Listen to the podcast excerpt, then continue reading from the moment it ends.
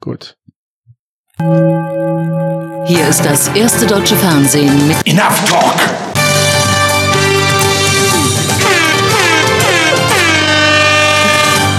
hat Skype wieder die Hälfte geklaut. Aber das hören die Hörer ja nicht. Die Hörerinnen und Hörer. Äh, wir wollen ja. Ja. alle ansprechen. Schönen guten Tag. Herzlich willkommen bei Enough Talk.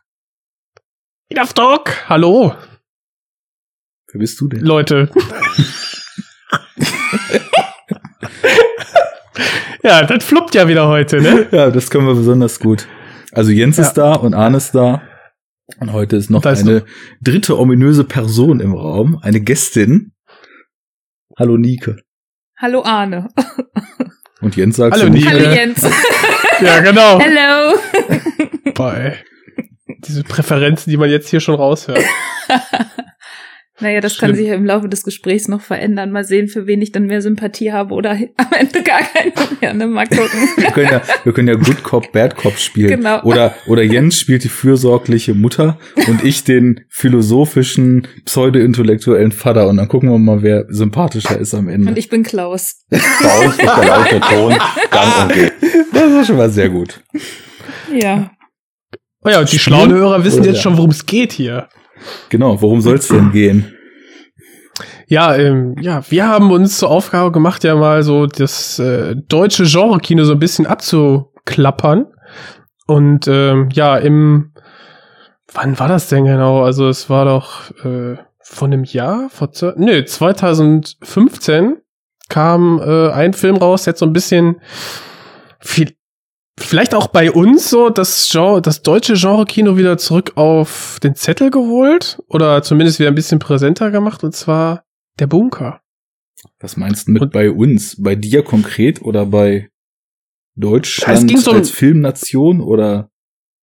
Äh, ja, wie soll ich sagen, so im Film-Twitter ging noch mal wieder so ein bisschen was rum, so von wegen, ah, hier, äh, der Bunker das ist irgendwie so ein Stück queres deutsches Kino, äh, kann ich gar nicht viel zu beschreiben, guckt euch den auf jeden Fall an. Hm. Ja, und das, äh, weiß ich nicht, reicht schon bei mir eigentlich aus, um Interesse zu wecken. Und äh, dann habe ich den natürlich nicht geguckt. Ja, genau, so ging's mir dann auch. Ja, bis vor ein paar Tagen dann. Ja. Man muss aber dazu sagen, es war, glaube ich, auch damals nicht so einfach. Also, ich gucke ja immer schon mal so häufig, was in den Kinos hier läuft und so weiter. Und nach Hannover hat das auf jeden Fall nicht geschafft, in dieser mageren Kinoauswertung, die es da gab. Ich hatte das damals auch mitgekriegt, dass so von unseren Podcaster-Kollegen der ein oder andere da auch mal drüber gequatscht hatte. Und hatte halt auch Ja. direkt mal Interesse, den zu sehen. Aber äh, wie du auch, also ich glaube 2016 kam er dann fürs Heimkino raus. Ich habe mir dann auch relativ bald geholt und es hat dann jetzt auch nur drei Jahre gedauert, bis ich ihn mal geguckt habe. Ja, Pile of Shame ist hoch, ne?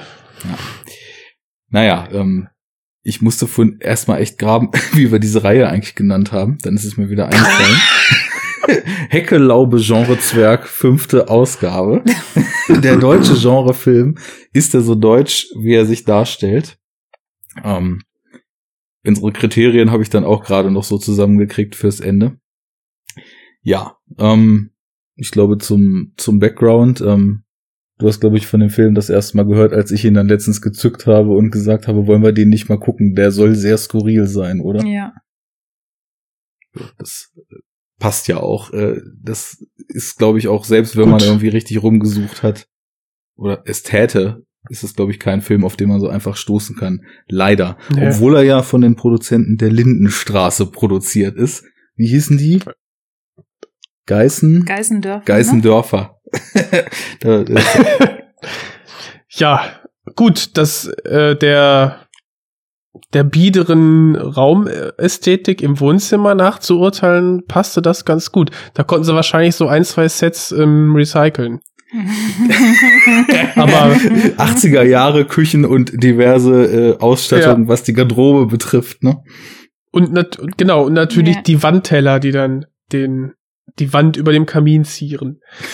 Die Frage ist jetzt, äh, die, die übersexualisierten Lampen und die Handgranaten, die an der Wand hingen, konnte man die auch Ey, bei die Lampe, die Lampe, ey, das also dachte ich, okay. Ja. Ja, und natürlich die Schusswaffen, ne? Ich meine, dürfen in keinem guten Haushalt fehlen. Ja, Ja. Ähm, wir, wir rangieren ja schon so drumherum, äh, dass der Bunker jetzt nicht unbedingt der bekannteste Film überhaupt ist. Magst du wie immer die ehrenvolle Aufgabe übernehmen und den Zuhörenden mal schildern, worum es denn eigentlich geht und was in diesem Film passiert? Traust du dich nicht, oder? Ich äh, delegiere das ja gerne. Also, ja. Ja, äh, pff, ich, ich versuch's mal, ähm, aber jetzt so, dass ich vielleicht nicht alles wegspoiler. Ähm, wobei, Leute, ist ja wie immer so, ihr, ihr wisst jetzt, worum es geht, wenn ihr hier zuhört und nicht abschaltet, ähm, ja, selber schuld. Also wenn ihr auf queres Stück Kino steht, dann, und ich meine nicht im sexuellen Sinn, sondern so total sehr seltsam, guckt euch den mal an. So. Ja, also worum geht's da? Also wir haben hier einen Studenten, der auch der Student genannt wird, den ganzen Film über, der ähm, so ein bisschen die Ruhe und Abgeschiedenheit sucht, um endlich seine Studien zu beenden, zu beginnen, auf jeden Fall seiner wissenschaftlichen Arbeit nachzukommen. Und äh, zu diesem Zweck mietet er sich ein Zimmer in dem Bunker, den namensgebenden, äh, ein. Und ich glaube, wir sind auch genauso wie er etwas überrascht, dass er dann so in das übelste Kellerloch ähm, gestoßen wird und dafür immer noch zu wenig Miete zahlt. Sei es drum, er bleibt dort, weil, naja, in der Not frisst der Teufel Fliegen und der Student eben nur Reis mit Ketchup. Und äh, er ist da schon ganz froh, dass er da so ein Knödel. bisschen bekocht wird. Bitte? Oder einen Knödel. Darf ich noch ein Knödel mehr haben, bitte? genau. Ja, aber er zieht bei einer sehr, sehr obskuren Familie ein, die so ein bisschen außer Zeit äh, gefallen zu sein scheint. Und muss sich dann dort, weil er mit der Miete, äh, mit dem Geld, was er äh, zum Einmieten bezahlt, nicht ganz das gewünschte, äh, den gewünschten Betrag äh, dabei zu haben scheint, muss er so ein bisschen im Haushalt aushelfen, beziehungsweise dem Sohn der Familie Nachhilfe geben. Und so absurd langweilig sich das jetzt anhört, ähm, so interessant, so eine sehr weirde Stimmung baut dieser Film ruckzuck auf, denn diese Familie ist besteht schon aus Charakteren, die man so im, also sehr, sehr selten im wahren Leben trifft. Ja, und dadurch schafft der Film so eine Atmosphäre aufzubauen, die ihn so ein bisschen bis zum Ende nicht verlässt. Es ist, also die, die, das auf so einer Plot, auf so einer Plot-Ebene zu beschreiben, den Film, da wird, das wird ihm nicht gerecht. Ja, das stimmt. Ja. Du hast jetzt erstmal die Familie, die so ein bisschen aus der Zeit gefallen ist, angesprochen. Ähm, wir hatten ja eben so über die Kulissen und über die Polunder und so weiter schon mal ein bisschen gespaßt. Ähm, ich glaube, das erste, was einem erstmal auffällt, wenn man den anfängt zu gucken, ist dieser extrem skurrile Look und dieses ja so ein bisschen aus der Welt gefallene Auftreten. Ne? Das geht doch los mit einem Shot von der Familie, wo der Vater am Frühstückstisch erstmal die Perfektion dieses Spiegeleis bewundert. Was für ein Ja. perfektes Ei es doch sei. Und ähm, ich finde, das setzt erstmal schon einen ganz schönen Ton, weil Ja. er so eine totale Nichtigkeit schon direkt erstmal versucht auf so eine, naja, intellektuelle, theorisierende, wie auch immer, ähm, das Ganze total aufbauschende Weise zu beschreiben und irgendeine so seltsame Bedeutung darin sucht. Mhm. Und da fällt ja eben schon auf, wie, ja, wie einfach alles so seltsam aussieht, so 60er Jahre mäßig, dann diese niedrigen Decken in dem Bunker und äh, ja, ich finde das jetzt erstmal schon ganz schön Ton und gibt direkt erstmal so den Eindruck, hier geht's nicht um eine Geschichte oder oder erstmal nicht primär um die Geschichte, sondern erstmal um so ein Gefühl, was da in diesem Bunker entsteht. Ähm, ist denn Ich fand, ich fand aber kurz noch zu dem Frühstücksei. ja, aber ich, das ist genauso dieses, äh, ich habe mich so ein bisschen an Loriot sofort erinnert gefühlt. An das Frühstücksei. Das ist so dieses typische, ja, Loriot hat ja auch so ein einfach ein sehr, sehr scharfes Auge gehabt und einfach die ähm, ja, Neurosen des Deutschen einfach mal so ins Absurde dann einfach übersteigert, ne?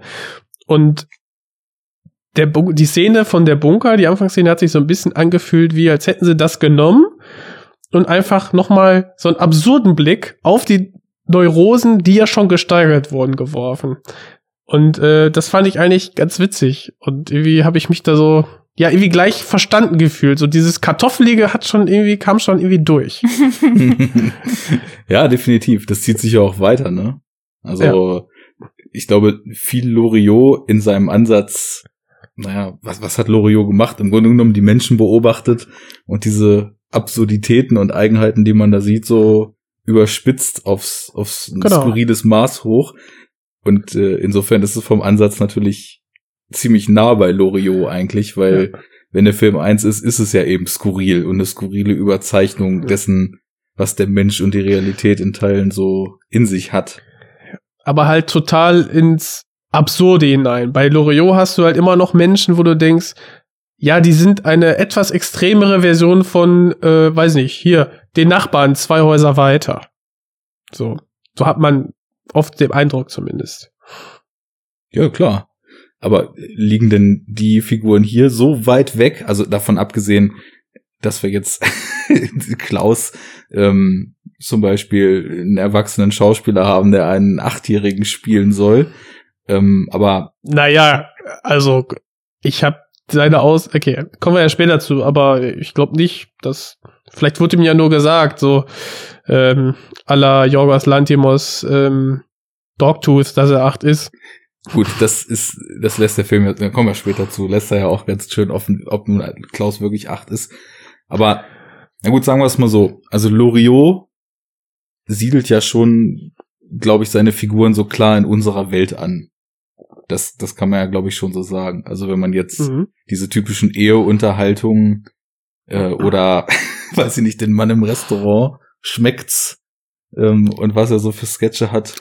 Das kann ja alles schon, das könnte ja alles schon so unsere Welt sein. Aber dann gibt's eben auch wieder so Sachen, die so absurd sind, dass man schon nicht mehr denkt, dass das so in der Wohnung nebenan passiert. Also das ist schon auch ziemlich weit drüber und spitzt Dinge eben auch so stark zu, dass ich finde, wenn man jetzt so die Realität mit diesem Film hier vergleicht und sich anguckt, wie sehr drüber ist denn das und wie, sehr, wie sehr überzeichnet man hier vielleicht gewisse Eigenarten der Menschen oder so, dass das vom Ansatz zumindest vergleichbar ist. Also ich will jetzt nicht sagen, dass es dasselbe ist, Gott bewahre, aber so Ich hätte dich gerne mal als Student kennengelernt, glaube ich. da hättest du aber in den Keller kommen müssen, wo ich gerade meine Thesen ausgearbeitet habe. Hast du auch so gemacht, ja, ja. Mit voller Konzentration. Genau. Stör meine also, Kreise nicht. Ich glaube halt, dass diese Skurrilität gar nicht unbedingt nur, nur in Anführungszeichen über die Figuren ähm, erzeugt wird, sondern auch darüber, dass sich das Ganze so auf diesen Innenraum konzentriert. Und dass man eigentlich sofort in so eine Innenraumblase gezogen wird und diesen Außenraumkontext überhaupt gar nicht mehr hat und darauf oder darüber konzentriert, konzentriert sich einfach diese gesamte Geschichte ins Innere. Und damit ist man da auch irgendwo so eingesogen und irgendwo involviert und hat auch selber auch gar keinen Ausweg, da so rauszukommen und wird damit irgendwie so eingefangen. Mhm. Das ist das Setting ja schon ganz klug gewählt, ne? So dieser abgeschlossene Raum, da ist der Bunker ja nicht ohne Grund der Bunker, sondern wie wir das in der Eröffnung schon haben. Es mhm. kommt ja mhm. gar kein Licht herein. Ja, aber es kommt ja auch gar keins hinaus. Mhm. Und selbst wenn sie dann mal auch von außen filmen, dann filmen sie ja eigentlich auch wieder nur auf den Bunker drauf und zoomen da so die drauf, Tür. dass du dann wieder reingehst, genau. Ja, genau. Tür. Also die Pforte zwischen diesen Welten, ja. ne? Das stimmt, da ist. Ja, und wir haben, und wir haben aber den, den Gang zum Bunker durch den Studenten und nachher den Gang vom Bunker weg, Bunker, vom genau. Klaus. Ja. ja. Und das sind ja auch tatsächlich die einzigen Außenaufnahmen, die es im Film gibt. Und die, Einzel ja. ein, die einzigen Außenbezüge auch in den Bunker hinein und dann wieder raus. Also ja. es gibt ja gar, keinen an, gar keine andere Szene, ähm, auch gar kein anderes Bild als diese beiden für Ein- und Ausgang. Genau. Also gegen am Ende. Anfang und am Ende, ne? Ja, ja. Ja. Und, Sozusagen, also, ja. Das fand ich auch ziemlich stark, ähm, so gegen Ende, als das Ganze sich dann in diese Klimax aufbauscht. Da gibt es dann ja diese Szenen im Flur, wo es im Endeffekt schon noch einmal kurz der Zusatz, wir reden jetzt komplett über den ganzen Film ohne irgendwelche Spoilerwarnungen und so weiter, ne? Also das jetzt gerade mit Game of Thrones Finale sind ja alle wieder extrem Spoiler äh, Phobiker, da also wie wie immer bei uns, ne? Du hast ja diese Szenen in dem, in dem Flur, wo es darum geht, aus diesem Raum des Bunkers zu entfliehen. Und da fängt dann irgendwann der Regisseur auch an, dieses draußen hell-weiß von dem Schnee mit diesem Bunker drin, was dann ja sogar dieses rote Notlicht, was man früher in so Luftschutzbunkern hat, aufgreift. Mhm. Du hast ja am Ende so eine Dario Argento-mäßige Suspiria-Beleuchtung, wo nur noch Rotlicht ist. Ne? Ja, wobei ich da zum Beispiel nicht genau weiß, wo da der Cut gemacht wurde und warum, weil an, genau in der Endszene sieht man dieses Rotlicht im Flur.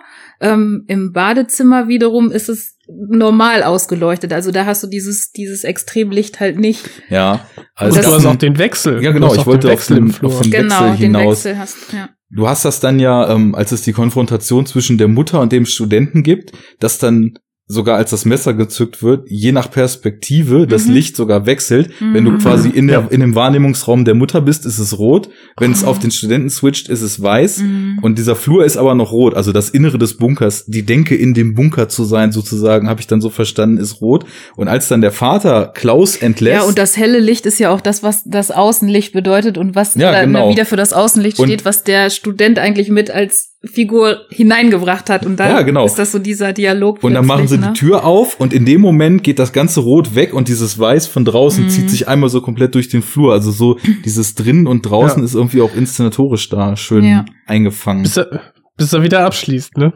Dann ist wieder rot. genau. Ja, ähm, Ja.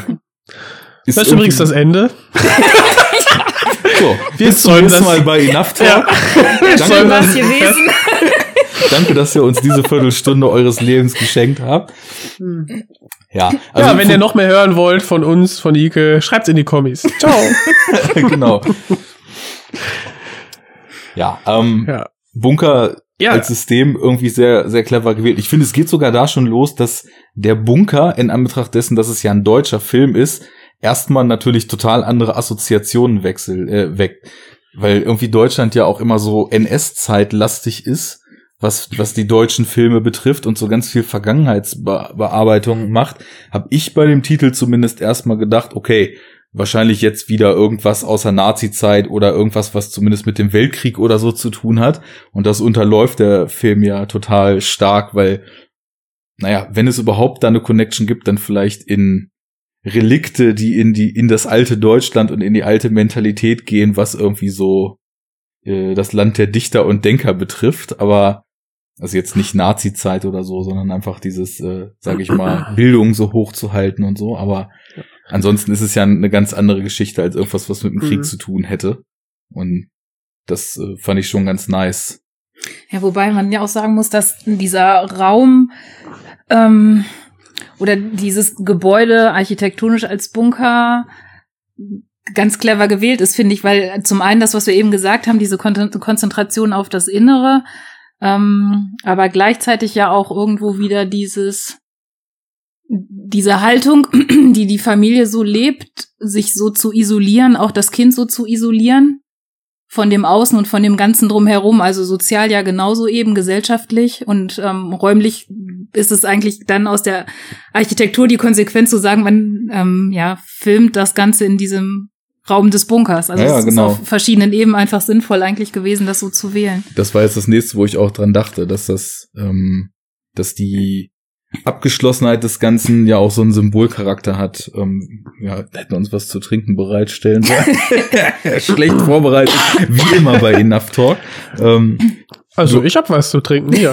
Mm. ja, letztes Mal hast du noch auf der Aufnahme geschwärmt, ich will auch ein Bier, als ich hier eins gereicht bekommen habe. Das geht Ja. heute nicht. Wer soll uns hier unser Bier reichen heute?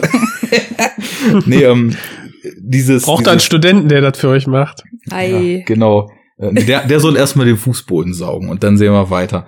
Ähm, Genau. Dass so diese Geschlossenheit und diese Familie als geschlossenes System mit eigenen Regeln und so einem so einem komplett eigenen äh, Kontext, dass das irgendwie ja auch symbolisch so über die Kulisse auch noch eingefangen ist. Vielleicht so das, Aber was wenn du das- meintest gerade.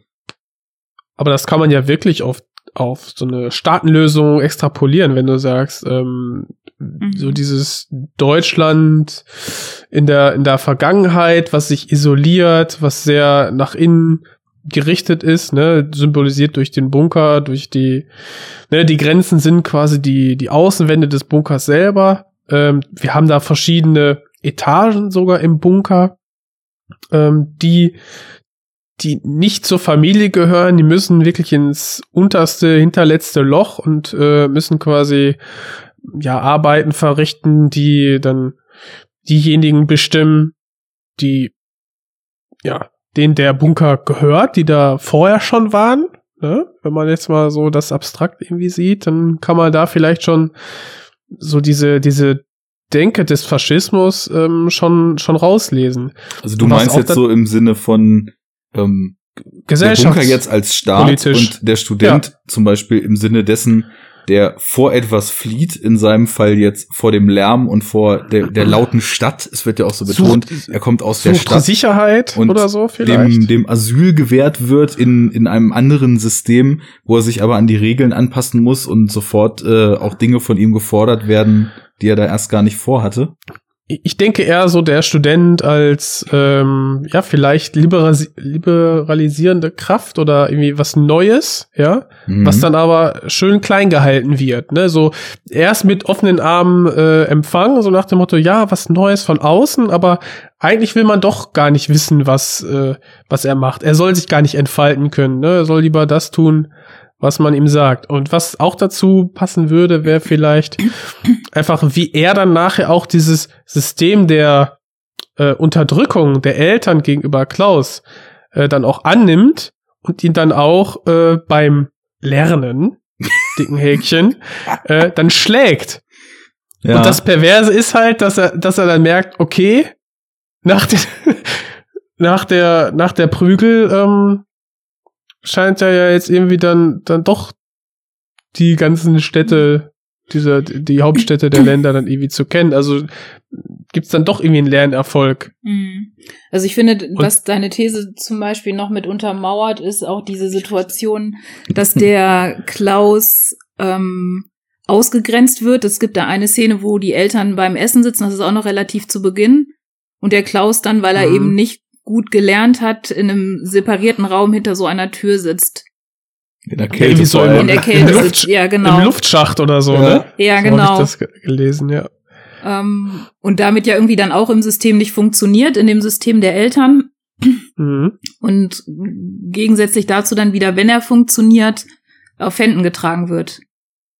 Ja, genau. Mhm. Also ne, auch dieses Sys- System dann des Bestrafens, wenn man eben ja nicht dem entspricht, dem vielleicht die Menge entspricht oder den, den Vorgaben nicht entspricht. Ja, oder einfach genau Ja, den den, Erwartungen Vorgaben, nicht ja. entspricht. Das ist vielleicht das, was Ja. ich vorhin meinte, dass ich so eine, so eine kleine Connection schon irgendwie auch zu, sage ich mal, diesen altdeutschen Gewohnheiten sehe, weil halt früher Erziehung ja auch mit dem Rohrstock funktioniert hat und man der Meinung war, und das sagt der Vater ja auch noch einmal, das ist Erziehung, als er seinem Junge Ja, da und aus welcher Zeit stammt der Rohrstock? Genau, das meine Ja, ich, das- ne? Mhm. Das ist dann schon so irgendwie eher so Preußen, was man da sieht, als Ja. irgendwie ein modernes Deutschland.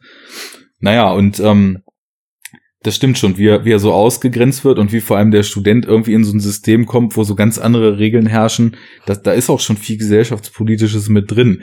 Es sind auch viele Nur Zitate. der ganze Film ja, ja, das besteht sowieso, ja klar, ne? Aber also die Handlung ist, wie gesagt, die ist ja so banal zusammengefasst. Mhm. Äh, Ja, manchmal muss man seine Ideale eben der Realität anpassen. ist auch, es Ja. sind auch so viele Zitate von diesem Vater irgendwie oder auch von generell von den Personen in dem Film so denkwürdig, ne, weil gerade vom Mhm. Vater, weil der, der sagt alles so bedeutungsschwanger, ne, ja, unter anderem auch Leistung muss weil belohnt, belohnt werden. Nähre den Knaben. Ja, und diese Wortwahl ist ja auch schon so. Das Ja. wollte ich vorhin noch so zum, zum Loriot sagen. Loriot hat ja auch immer sehr präzise mit der Sprache gearbeitet und ich finde, das merkt man in dem Film teilweise auch. Manchmal hat man das Gefühl, dass das eigentlich so ein bisschen wie ein Theater von der Sprache ist. Also die Aussprache, Ja. die Wortwahl, das ist auch so, so sehr sensibel. Das ist nicht unbedingt so typisch filmisch, glaube ich. Ja, ich glaube da genau, das, das ist vielleicht was, was wir sowieso, falls jetzt dann Leute den Film auch noch gar nicht gesehen haben, noch mal dazu sagen müssen.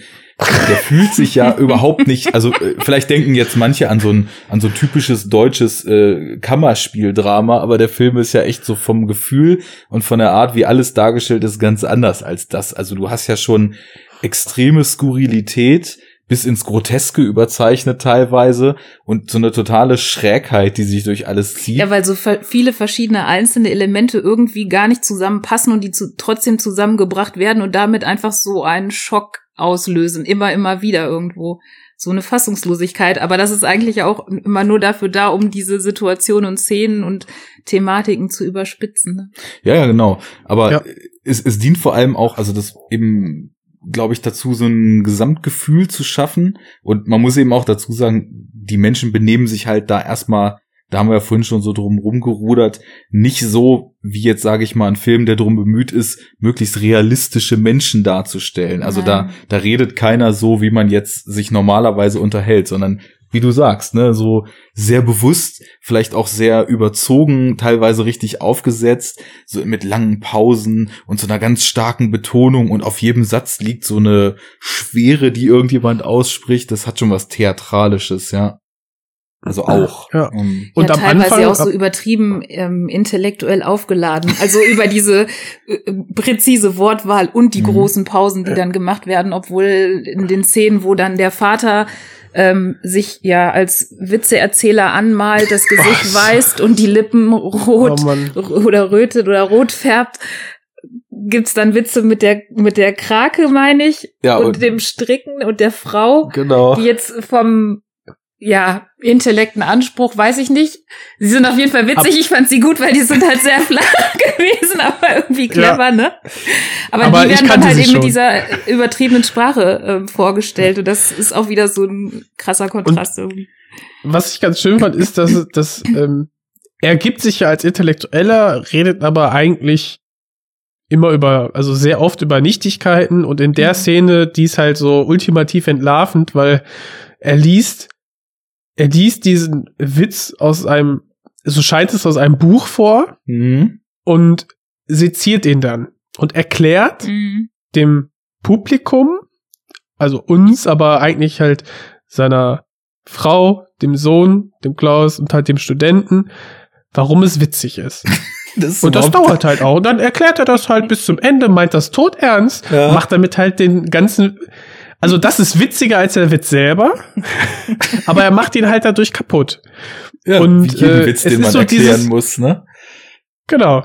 Aber es ist so dieses, äh, wo man auch sagt, so dieses, diese, dieser deutsche, ähm, das habe ich immer damit verbunden, ähm, diese deutsche Spießigkeit, ähm, sich über, über so Kleinigkeiten köstlich zu amüsieren und dann auch noch darüber stundenlang zu reden, dass es ja so lustig war. Ja, ich glaube, diese, diese eigene Art oder dieses, dieses typisch Deutsche daran, was du meinst, ist so dieses, ähm, es gibt ja in Deutschland diese völlig meiner Meinung nach absurde Trennung zwischen so einer Hochkultur und zwischen dem, was dann eher so als niederer Schund angesehen wird. Ja, Ist ja aber genau das das kennst beste du auch in der Beispiel. Musik. Ja, Ernste klar. Musik, ne? Genau. Ernste Musik und äh, Der, der E gebildete Deutsche, sorry, der gebildete Deutsche hört halt Klassik, ne, so wie das da im Film ja auch die ganze Zeit passiert. Ja, und der gebildete Stimmt, Deutsche ja. liest Einstein. genau, und Sokrates und Aristoteles und Co. Und ich Die glaube, Zeit ist relativ. wie wie dass- alles auf der Welt. alles relativ ist. So- Sowas halt. Ähm, ja. so ein Kalenderspruch. Ich glaube, was in Deutschland einfach, also, oder was da vielleicht kritisiert oder thematisiert werden soll, ist so dieses, dass, wenn man was auf sich hält, dass man sich bloß nicht damit zufrieden geben darf, mal etwas gut zu finden, was so zu dieser niederen Kategorie gehört. Und deswegen, wenn man Mhm. etwas einfach nur witzig findet, unbedingt danach suchen muss, warum es wenn man es seziert und wenn man es theoretisiert, warum es denn trotzdem gut ist. Und er liest halt so einen total banalen Witz vor und dann theorisiert er das, hier arbeitet der Autor mit den klassischen Kontrasten von so und so und versucht halt dem Amüsement, was er dadurch zieht, so eine Legitimation zu geben, um halt nochmal ganz klar darzustellen, dass das auch hochwertig ist, was er da macht. Und ich finde das ganz witzig. Wir haben ja diese Reihe hier so über deutsche Genrefilme. Wir hatten ja irgendwie jetzt- Laube, Genre ja, genau, über, über Thriller und auch über Horrorfilme und, und Psychothriller und Doppelgängerkram und sowas geredet. Und das sind ja alles eher so Filme, die, sage ich mal, eher so in diese Kategorie Schund eingeordnet werden, wenn man denn auch das hochtrabende Arthouse-Drama, in dem komplexe seelische Zustände ausgelotet werden und so weiter äh, thematisieren könnte. Und das gibt's ja in der Filmkritik auch, dass so zwischen niederer Unterhaltung und Hochkultur separiert wird. Und da sehe ich den halt genauso auf der einen Seite, dass er dass er versucht, immer so diesen intellektuellen Anspruch geltend zu machen, aber auf der anderen Seite zum Beispiel ein völlig falsches Verständnis davon hat, was Bildung eigentlich ist, ne? So diesem, dem Jungen halt Hauptstädte auswendig lernen zu lassen, hat halt überhaupt nichts mit Bildung oder mit, mit Intellekt zu tun. Es ist einfach nur stumpfer Unsinn. Ja, dann, Aber dann fragt mal deinen Opa, was der gelernt hat früher. Das ist nämlich genau das. wahrscheinlich. Alles auswendig lernen. Und dann, ja, hier, die Glocke auswendig lernen. Jeden einzelnen Vers. Ja. Ja, stimmt, da, da steckt auch viel klassischer, klassischer Das äh, ist Gedanke klassischer drin. Frontalunterricht äh, Anfang äh, des ja, 20. Jahrhunderts, ne? Ja, aber eben halt meiner Meinung nach so eine totale Fehlinterpretation dessen, was Intellektualität eigentlich bedeutet und wie man zum Beispiel jetzt, wenn man das mal ganz ernst nehmen würde, wie bereitet man seinen Jungen darauf vor, mal Präsident werden zu sollen? Also, Ja, allein, allein die Prämisse ist doch schon so hirnrissig. ja klar, das ist ja auch wieder nur so ein Symbolbild dafür, ne? Aber Genau. Aber man hat ja auch das Gefühl, finde ich, dass der Vater eben auch versucht, irgendwo zu dieser intellektuellen, ich sag ja, Elite dazugehören zu wollen. Das finde ich, sieht man schon so am Anfang, äh, als der Student sich dann zurückzieht, um an seiner, an seinen Studien zu arbeiten und eben dafür diese absolute Ruhe gewünscht hat. Und dann der Vater in den, in diesen Zimmer hereinplatzt, zwar anklopft, aber reingeht, dann sagt, ja, lassen Sie sich doch bloß nicht stören. Ich, muss, ich, möchte nur, ich möchte nur gerade an meine Bibliothek und dann gibt es diesen Kameraschwenk auf dieses klapprige Kellerholzregal, was dann mit Ne, Schnellheftern und ein paar Büchern äh, und so Das- Ordnern ausgestattet ist. Ähm, weil er ja auch gerade studiert. Und dass er doch auch gerne auf seine Expertise zurückkommen könnte. Er hätte ja auch diverse Ja, Diplome. genau.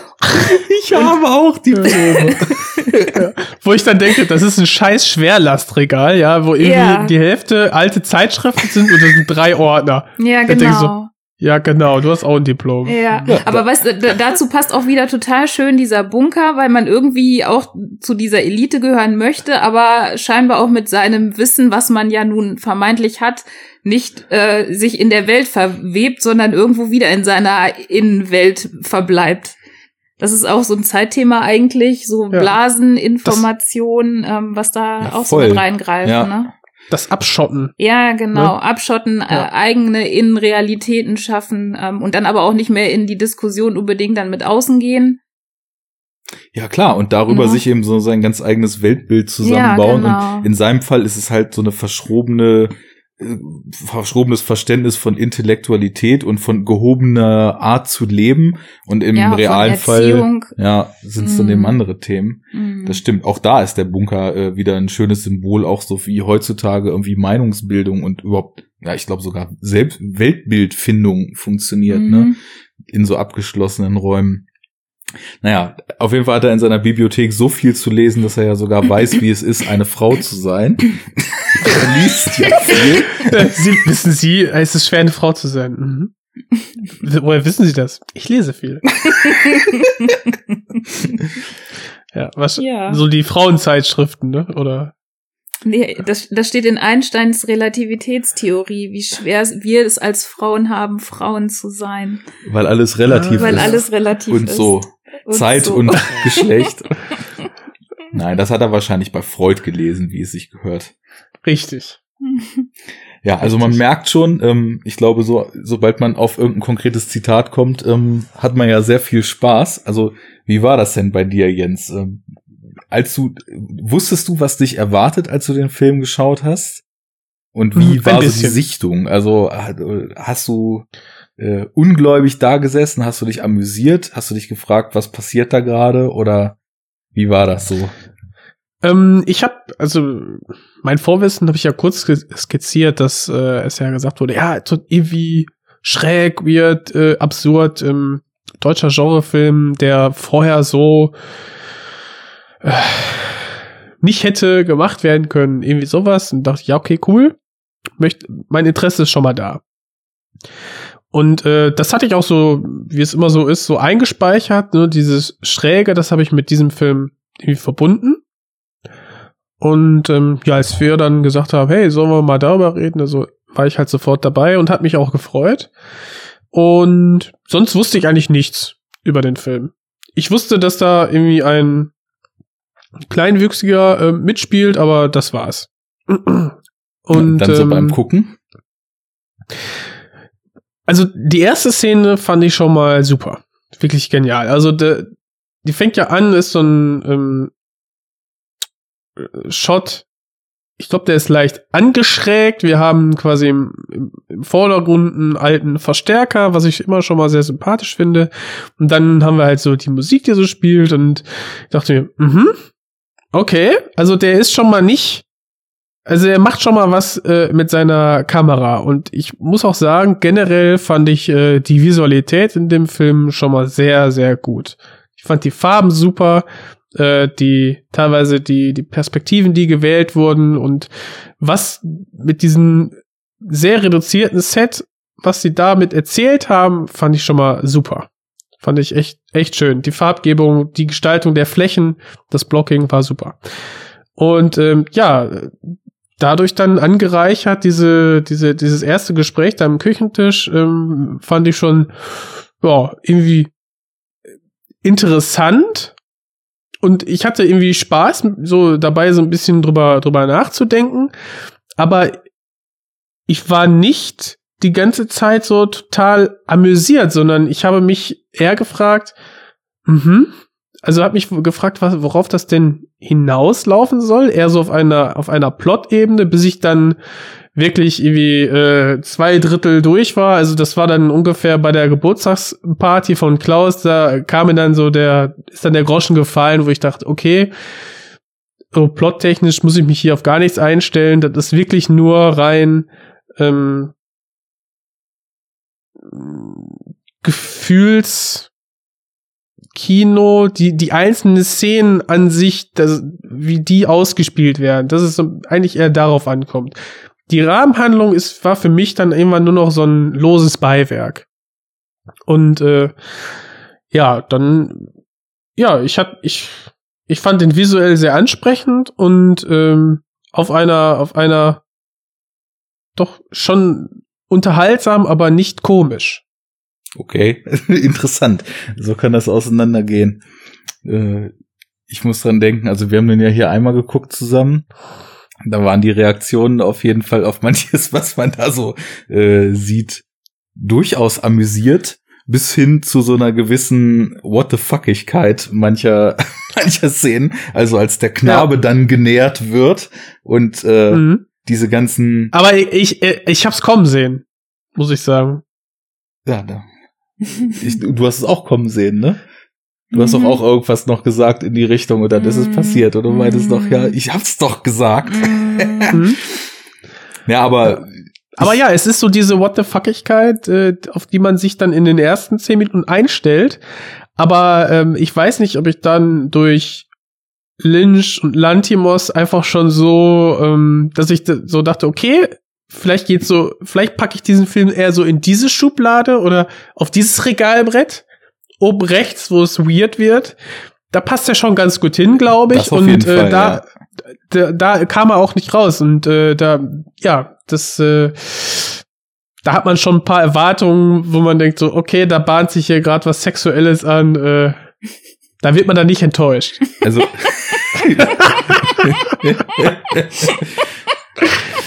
Und übrigens, ich musste, also, außer jetzt das, ähm, also ich habe ja jetzt schon das, das Szenenbild und die, die, die Kameraarbeit gelobt, aber ich, ich muss auch sagen, dass ähm, hier die Ona von Maidel, die Mutter, grandios, hat die super gemacht.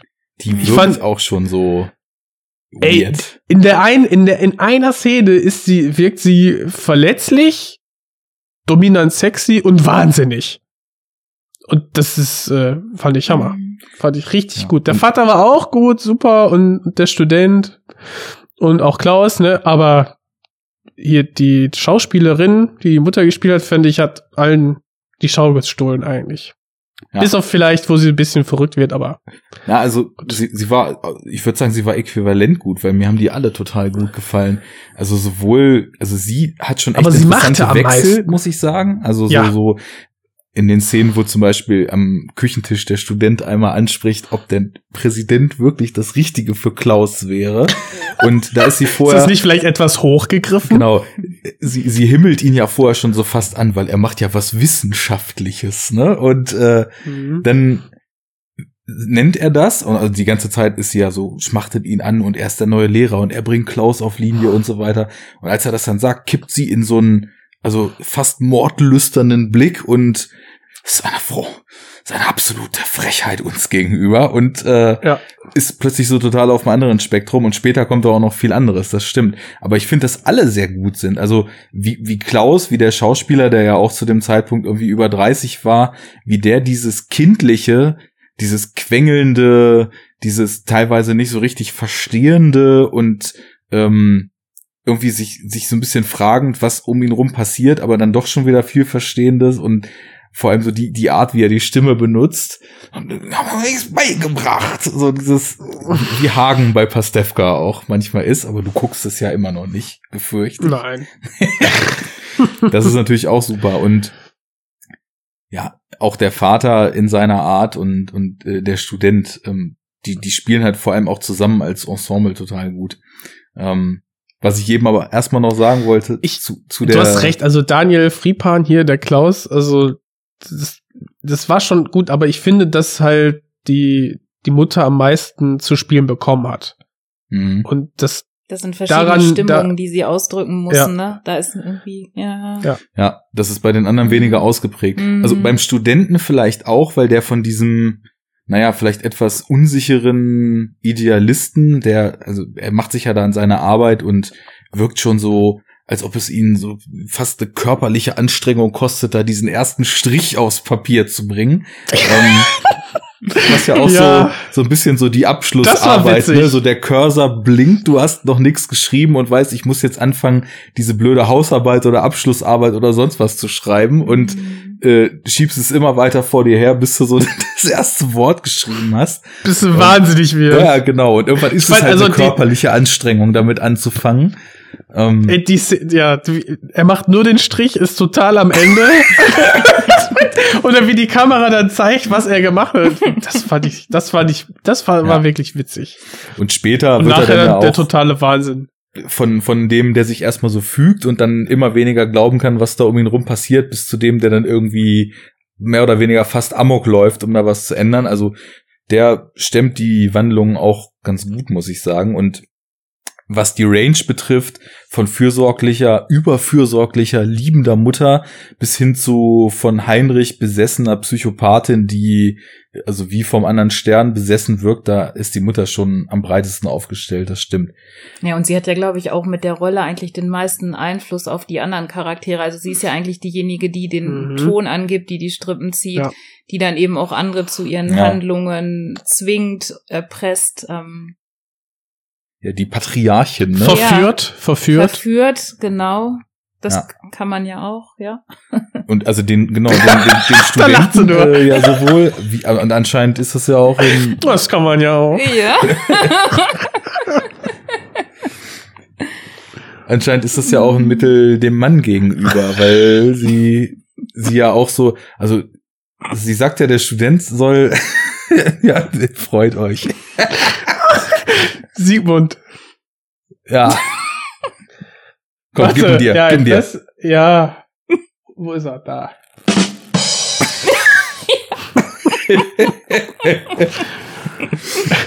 ähm, sie sagt ja auch, äh, ab jetzt unterrichtet der Student Klaus, was ja auch was ist, wo sie diesem hochintellektuellen Vater, der sich selbst ja mit seinen Diplomen auch als das Maß aller Dinge sieht, total die Autorität und die Stärke wegnimmt und so über ihn Mhm. bestimmt. Also er ist der große Intellektuelle, aber sie gibt irgendwie den Ton an und beschließt jetzt erst trotzdem nicht in der Lage, den Jungen weiter zu unterrichten. Da wird ja dann schon erstmalig total klar, dass sie die absolute Autorität hat da in dem Mhm. Haus.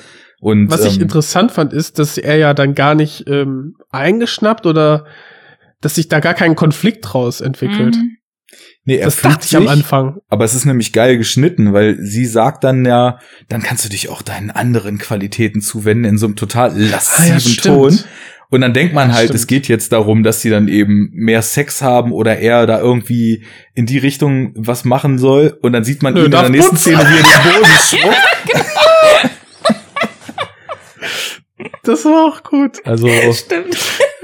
das ist dann also auch schon wieder ein schöner Kommentar auf diese Ja. dieses eigentlich klassisch preußische Familienmodell, was dort durchexerziert wird, das insgeheim aber alles dann irgendwie doch ganz anders ist als der Mann, der den Ton angibt, weil so ist es nämlich Aber- nicht. Mhm. Äh, das das läuft dann da ja alles andersrum und sie als Frau hat dann eben, wie ihr eben schon gesagt habt, mit den Waffen der Frau alles in der Hand und alle Zügel Mhm. dort.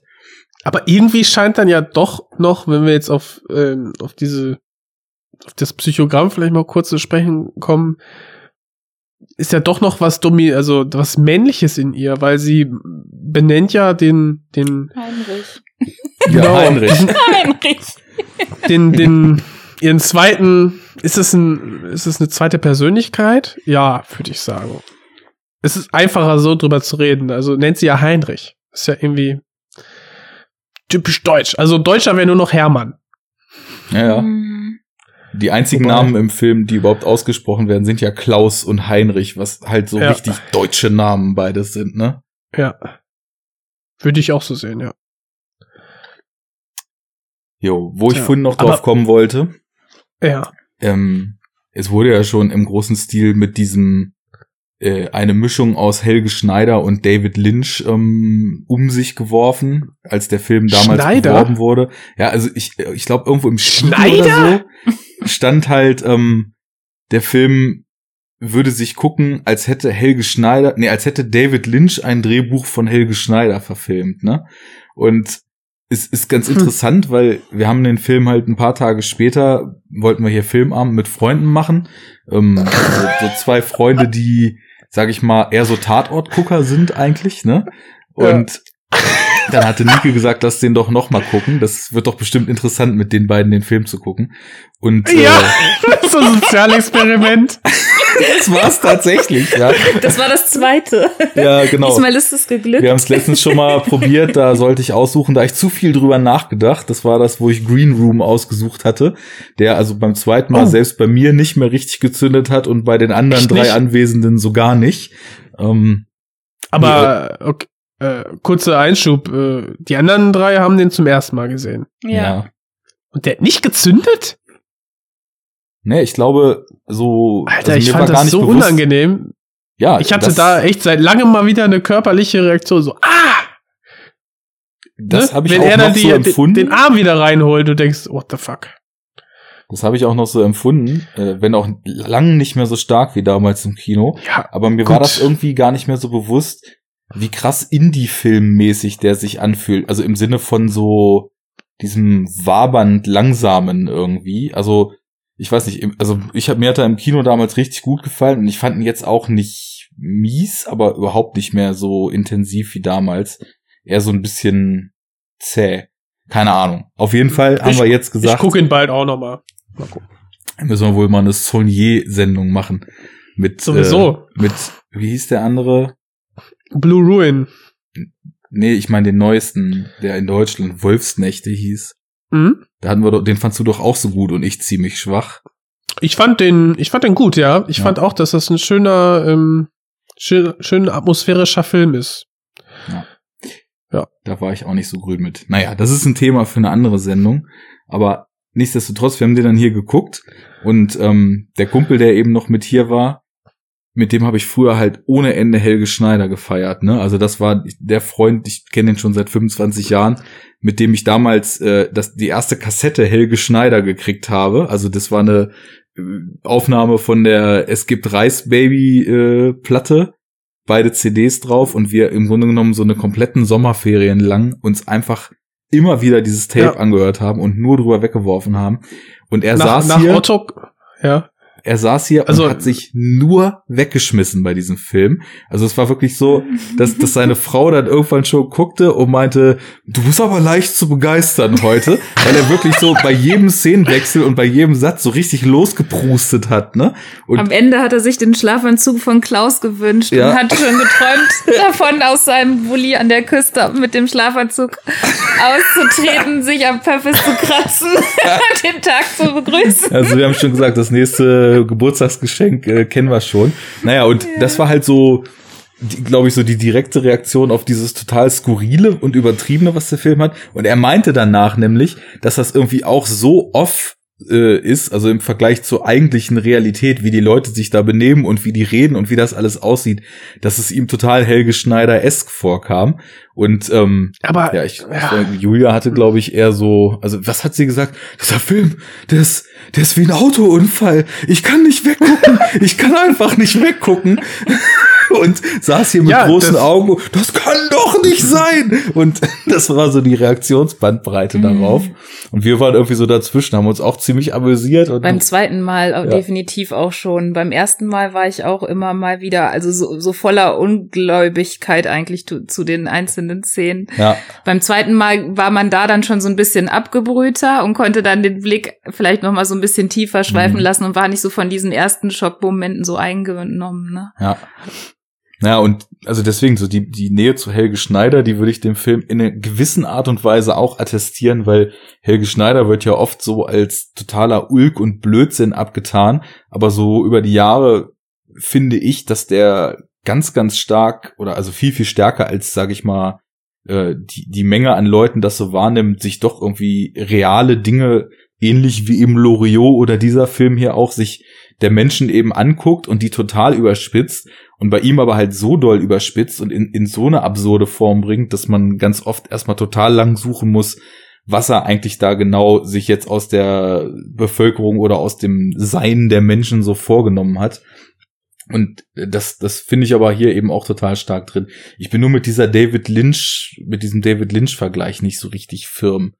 Weil irgendwie, ich weiß nicht, das, Doch, ich finde, ich finde, gerade jetzt zum Beispiel, wenn man sich die, das Verhalten, das Sprechen und auch einfach den Look Mhm. der, der Familie anschaut, dann ist das, finde ich schon, geht das sehr in diese Lynch-Richtung, weil ähm, der Vater hat diesen echt schäbigen Schnauzer. Dann hat er immer diese, diese, diese etwas betagten Sakkos an, ne, so irgendwie so, der, der Look zieht sich, zieht sich halt so durch und er ist halt, er, er wirkt fast eindimensional in dem, wie er auf, auf äh, Situationen reagiert.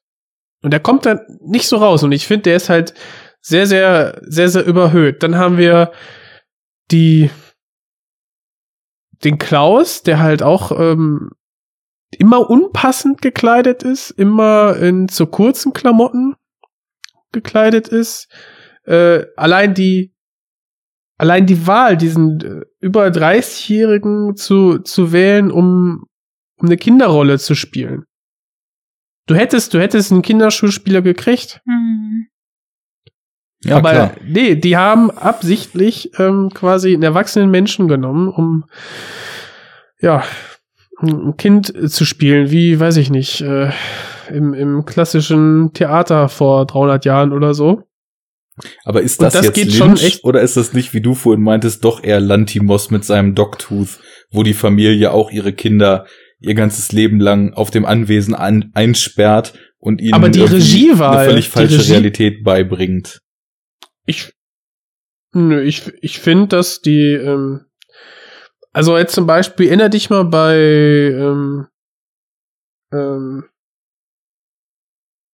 Sunset Boulevard, irgendwie dieser mysteriöse Cowboy. der besteht ja eigentlich nur aus Mulholland Drive, meinst du? Mulholland Drive, ja. Ja. Sunset Boulevard, nee, Quatsch, genau. Äh, Mulholland Drive, der besteht ja eigentlich nur aus, aus Hut ähm, und ich weiß schon gar nicht mehr, was er erzählt, aber im Prinzip scheint er ja irgendwie eine große Instanz in dieser Welt zu sein. Ähm, erzählt auch nur irgendwie in irgendwelchen Rätseln irgendwas daher, aber irgendwie hast du Respekt und auch so ein bisschen Angst vor diesem Charakter und dann taucht er eigentlich gar nicht mehr auf. Und irgendwie so dieses, diese Art, Charaktere über das Visuelle aufzubauen, habe ich halt bei dem, ja, bei dem Familienvater und eben bei Klaus äh, auch so, habe ich irgendwie daran, daran erinnert. Einfach weil es so off äh, zu sein scheint, jetzt so diesen 30-Jährigen als ähm, ja, zu großen Achtjährigen zu casten. So diese Selbstverständlichkeit. Lantimos nimmt Kinder. So.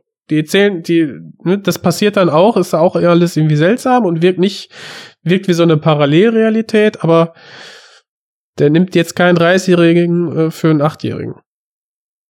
Ja, nee, das ist dann eher wieder so dieser, dieses Groteske. Also, aber gut, ich, ich Aber kannst du dich erinnern in der einen Szene, als die Mutter vor dem Kamin sitzt und der Student in der Küche ist, am Kühlschrank ähm, irgendwie Essen, Trinken sucht und sie dann Mhm. in diesem Gespräch ist mit dem Heinrich und dann die Kam Kamera in das Wohnzimmer fährt und sie dann auch so von der Seite gefilmt wird, Ah, wie stimmt, sie auf dem gesagt, Sofa so liegt. Twin ne? Das ist ne? total ähm, von der Stimmung, von dem Licht, so von den Farben. Das Licht war Die- super, ne? Fand Ne, genau.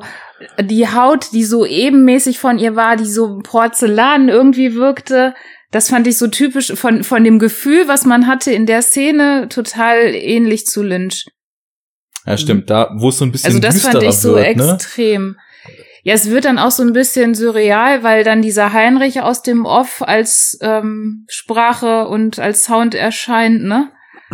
Ja, bis wir erstmal checken, Also- dass sie ja dann irgendwie mit ihrem offenen Mit Bein redet. Ja, Ne? Ich denk so, okay.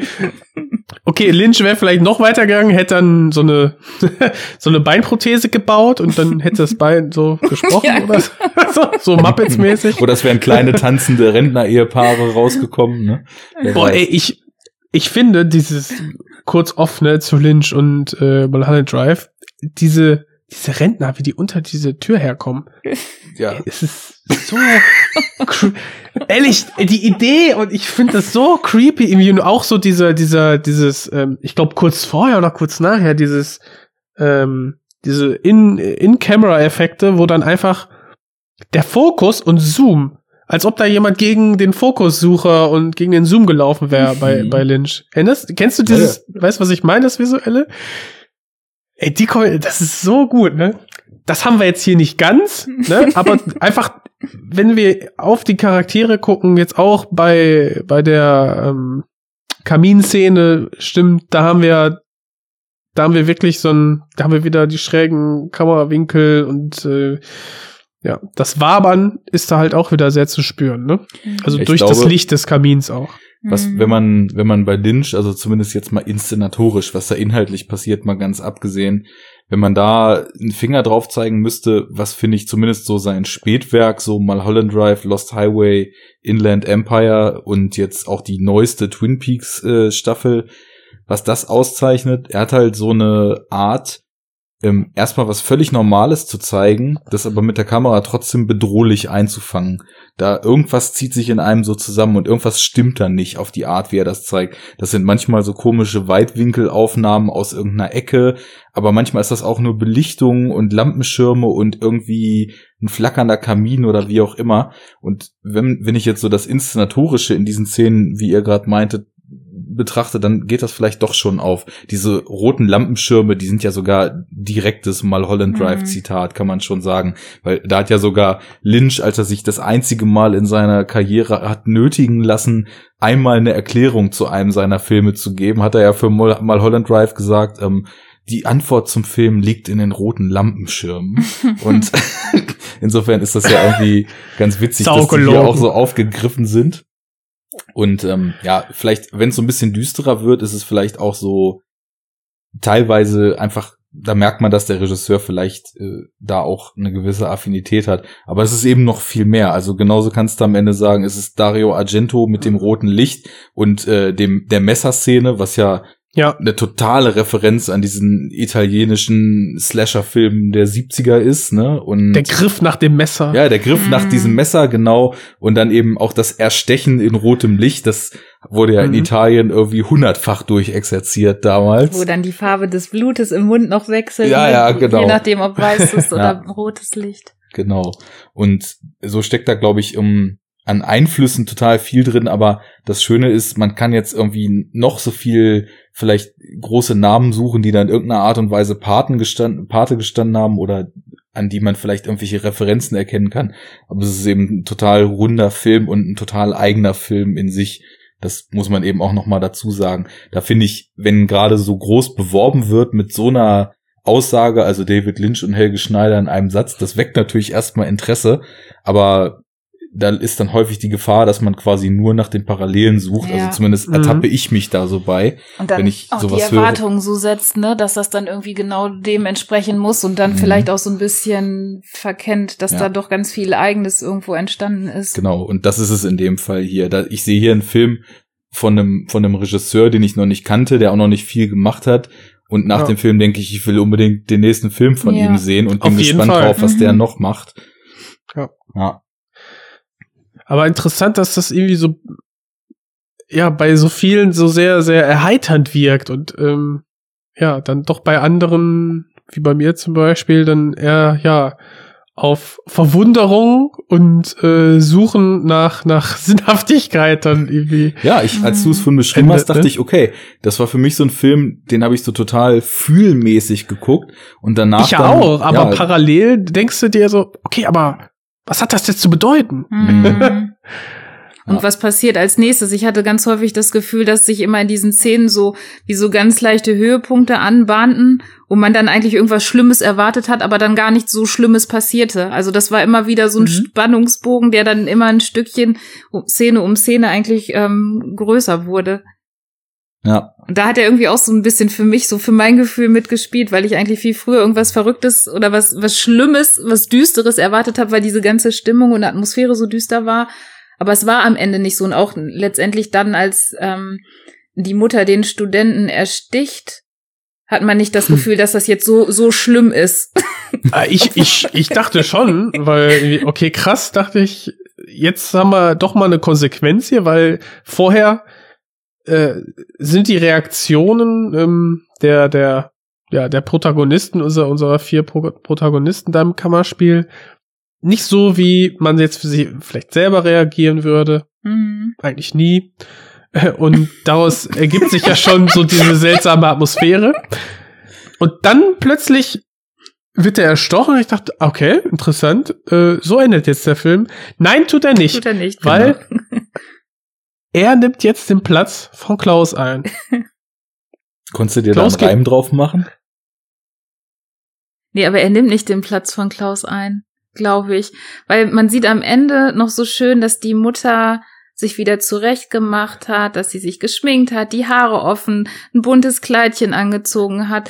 Und dann und auch sitzen er sie, ist, er ist im auch rosa Hemdchen plötzlich nicht mehr im Genau. grauen Polunder. ne, sitzt am Tisch, die beiden flirten irgendwie miteinander, Mhm. sind, kommen sich auch körperlich da so ein bisschen nah. Und der Student ist ja dann derjenige, der irgendwie die Rolle des Vaters übernommen hat, der dann den Boden äh, staubsaugt. Ich dachte, jetzt haben sie, jetzt haben sie einen Trottel gefunden, der für sie die Drecksarbeit macht. Ja, so kann man auch Ähm. so sehen. Aber irgendwie wirkten sie ja frei am Ende. Ja, aber äh, durch den, durch die ersten 90 Minuten im Film habe ich ja gelernt, ja, das heißt nichts. Die nächste Szene kann schon wieder ganz anders aussehen. Naja, gut, ähm, da steckt natürlich auch viel so über Elterntum oder vielleicht auch besonders modernes Elterntum drin. Zunächst erstmal. Ja, Also die, die Eltern, die äh, am besten noch bevor ihr Kind überhaupt geboren wird, schon den Plan in der Schublade haben, was das Kind mal werden soll, wie man es fördern muss, in welche Richtung man es biegen und formen und erziehen muss. Und äh, da ist erstmal völlig Ja. egal, ob das Kind das will oder nicht. Und das kippt ja im Laufe des Films immer mehr, also oder beziehungsweise es, es formt sich immer mehr aus. Du siehst, der Vater, der hat halt diese sehr intellektuelle Art und für ihn ist Wissen das Größte im Leben und deswegen will er seinen Sohn zu einem Intellektuellen machen. Auf welche Art und Weise auch immer ist natürlich streitbar, ob das hier zum Scheitern verurteilt ist. Und dann ist die Mutter da. Er will ihn ja zum Präsidenten machen. Es ist ja nicht so, dass er möchte, dass er ein großer Wissenschaftler Ja, gut, wird, sondern stimmt, er ja. soll Präsident werden, ne? Ja, was ja auch nur so eine Prestige, also einfach Ja. weil es, weil es der große Traum ist, de- de- den größten Erfolg schlechthin zu haben, was ist man dann? Ja, Präsident, ne? Das ist Naja, auch wieder so der Macht, erste. Ne? Man ist der mächtigste Mensch, vermeintlich. Ja, Das Ja, ja gut. ist ja das Bild. gut. Ich glaube, wenn du Präsident der USA bist, dann merkst du ja, kannst ja einiges zu Schulden kommen lassen, aber ja gut. Gut, da kannst du natürlich jetzt nicht einen Finger drauf zeigen, kommt das vom Vater, von der Mutter oder von beiden zu gleichen Teilen und aus welcher Motivation heraus. Weil bei der Mutter, aber das ist auch nur so eine Floskel, wollte- meine ich. Sorry? was willst du mal werden? Ja, Astronaut, Präsident, Arzt. Mm, Genau, das ist so der Jetzt den erste Gedanke, sag ich mal. Präsidentin. Ne? mm. Ja, das sind so die drei Berufe, die zuerst kommen. Da sagt doch keiner, ja, ich möchte Müllmann werden. Und das, da- das meinte ich eben auch so ein bisschen damit, so wie er sagt, er ist intellektueller, weil er ja Sokrates voll infantil und, und eigentlich. Einstein gelesen hat. Wenn du denkst, ja, was, was ist große Ja, Wissenschaft, total. was ist große Philosophie, dann sind das die allerersten Namen, die jeder kennt. Und genauso, wenn Ja. du, wenn du, sag ich mal, einen Sechsjährigen fragst, was Ja. ist, was ist das erfolgreichste? Präsident der USA. Und das Ja. ist halt genauso wie alles andere in seinem Weltbild. Er denkt, er hat da den größten Plan, aber es ist halt äh, von, von hier bis äh, zwei Meter weiter gedacht und das war's Nee, dann von, eben. von, von hier bis zum Brett vorm Kopf. ja, oder so. Der Ja. denkt sich, Nee, das bleibt stimmt. alles so, wie es ist. Jetzt hier nichts dran rütteln, genau. Und die Mutter, Boah, geil! bei der Mutter merkt man dann ja später, vielleicht hat sie da ja ganz andere Pläne. Also so wie er aus seiner infantilen Intellektualität den Präsidenten ranzüchten will, versucht sie vielleicht einfach nur den Jungen so lange wie es geht im Haus zu halten, weil sie nicht loslassen kann. Das ist ja auch so diese überprotektionistische äh, Elternsache, so das Kind bloß nicht in die weite Welt entlassen, was sich ja total beißt damit, dass er Präsident werden soll. Und am Ende kämpft sie ja auch noch so richtig, dass der, dass der Junge nicht aus dem Haus geht, weil sie nicht loslassen kann. Und als er dann aus dem Haus ist, dieses typische Phänomen, die Kinder aus dem Haus und die Eltern blühen auf, endlich haben sie mal wieder Zeit für sich, endlich machen sie sich mal wieder schick und so weiter. Das ist eben dann so dieses Bild am, am Essenstisch. Und ich hatte dann so gedacht, okay, die Pflichten, die der Vater vorher so hatte, ähm, und die, das Leiden, was die Mutter vorher so hatte, das ist jetzt alles passé. Abgelegt, ne? Und plötzlich sind sie Mhm. in einer neuen Lebensphase und äh, das Saugen, das ist ja dann eben auch was, was der Vater vorher gemacht hat. Und ja, warum der Student es nun weitermacht, weiß nicht. Ich meine, er, hat, er wollte ja Klaus dann unbedingt vor diesen Zuständen beschützen und vielleicht ist das das Opfer, was er bringt dafür, dass der Junge nun aus diesen Zuständen befreit ist. Aber wahrscheinlich kann man es auch nicht so zerreden, sondern muss es einfach als so ein Abschlussbild hinnehmen. Aber ich hab's nicht verstanden. Ich konnte es nicht, äh, konnte es nicht greifen, warum er jetzt.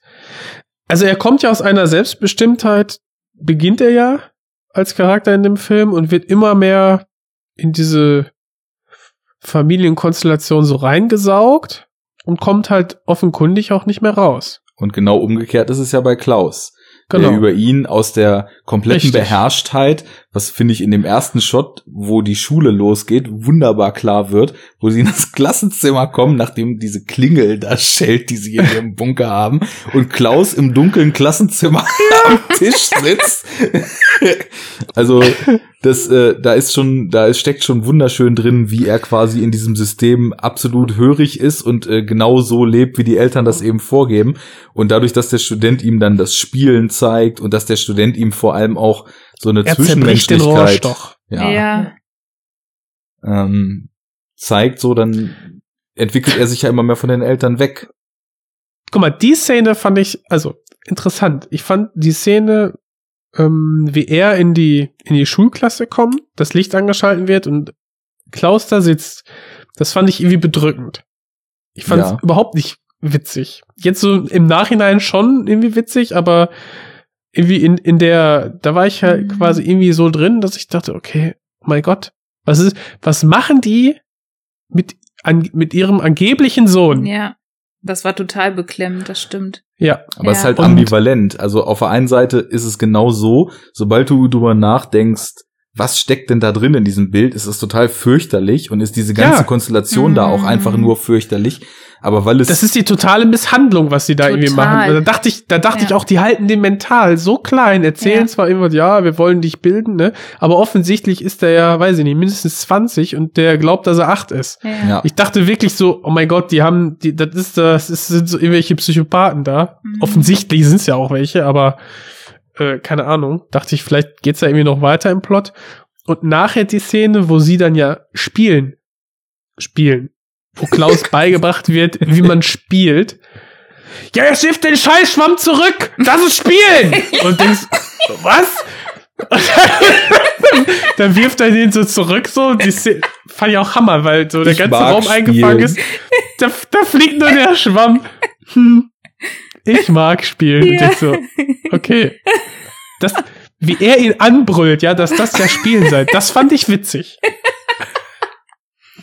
Ich weiß nicht, irgendwie ist da mein, mein Humor ist halt, funktioniert der irgendwie anders. In dem Ja, Also mir tat das voll leid in der Situation, dass man dann halt mit vermeintlich acht, in Wirklichkeit 30 nicht weiß, was Spielen ist. Das tat mir furchtbar leid. Genauso tat es mir furchtbar leid, als er dann nach den St- Hauptstädten gefragt wurde und er eigentlich selber schon geahnt hat, okay, ich weiß es nicht, ich sag wieder was Falsches und er seine Finger schon so zitternd ausstreckte, weil er genau wusste, er kriegt gleich Mhm. den Hieb.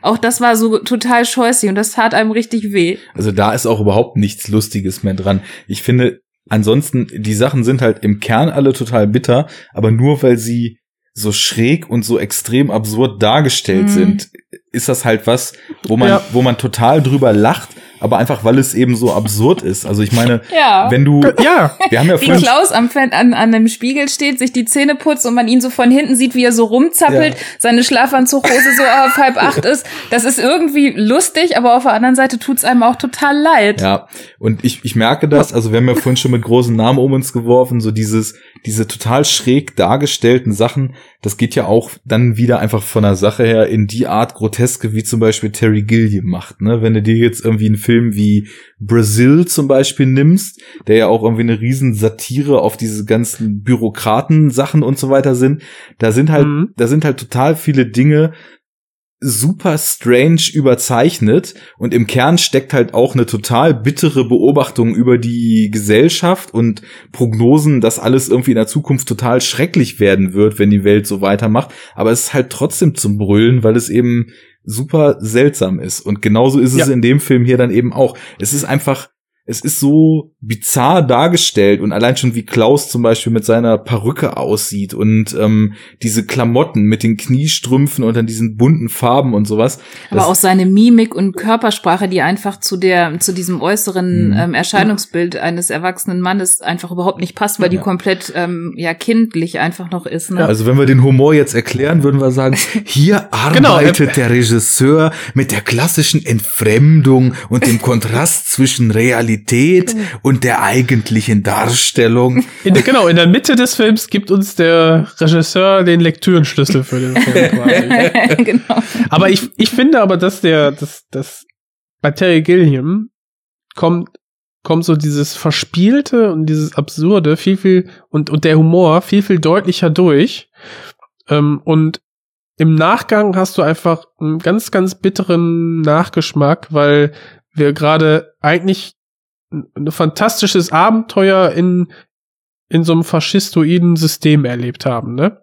Und bei der Bunker hatte ich das Gefühl, also ich habe den so gesehen in, in der, meiner ersten Sichtung, dass wir irgendwie Psychopathen haben, die offensichtlich da Leute irgendwie ganz hart misshandeln und so, so nötigen, unter Druck setzen, ähnlich wie bei, also ähnlich, wie bei, wie die beiden Typen da bei Funny Game, ne, dürfte ich mir bitte ein Eyeline bei ihnen?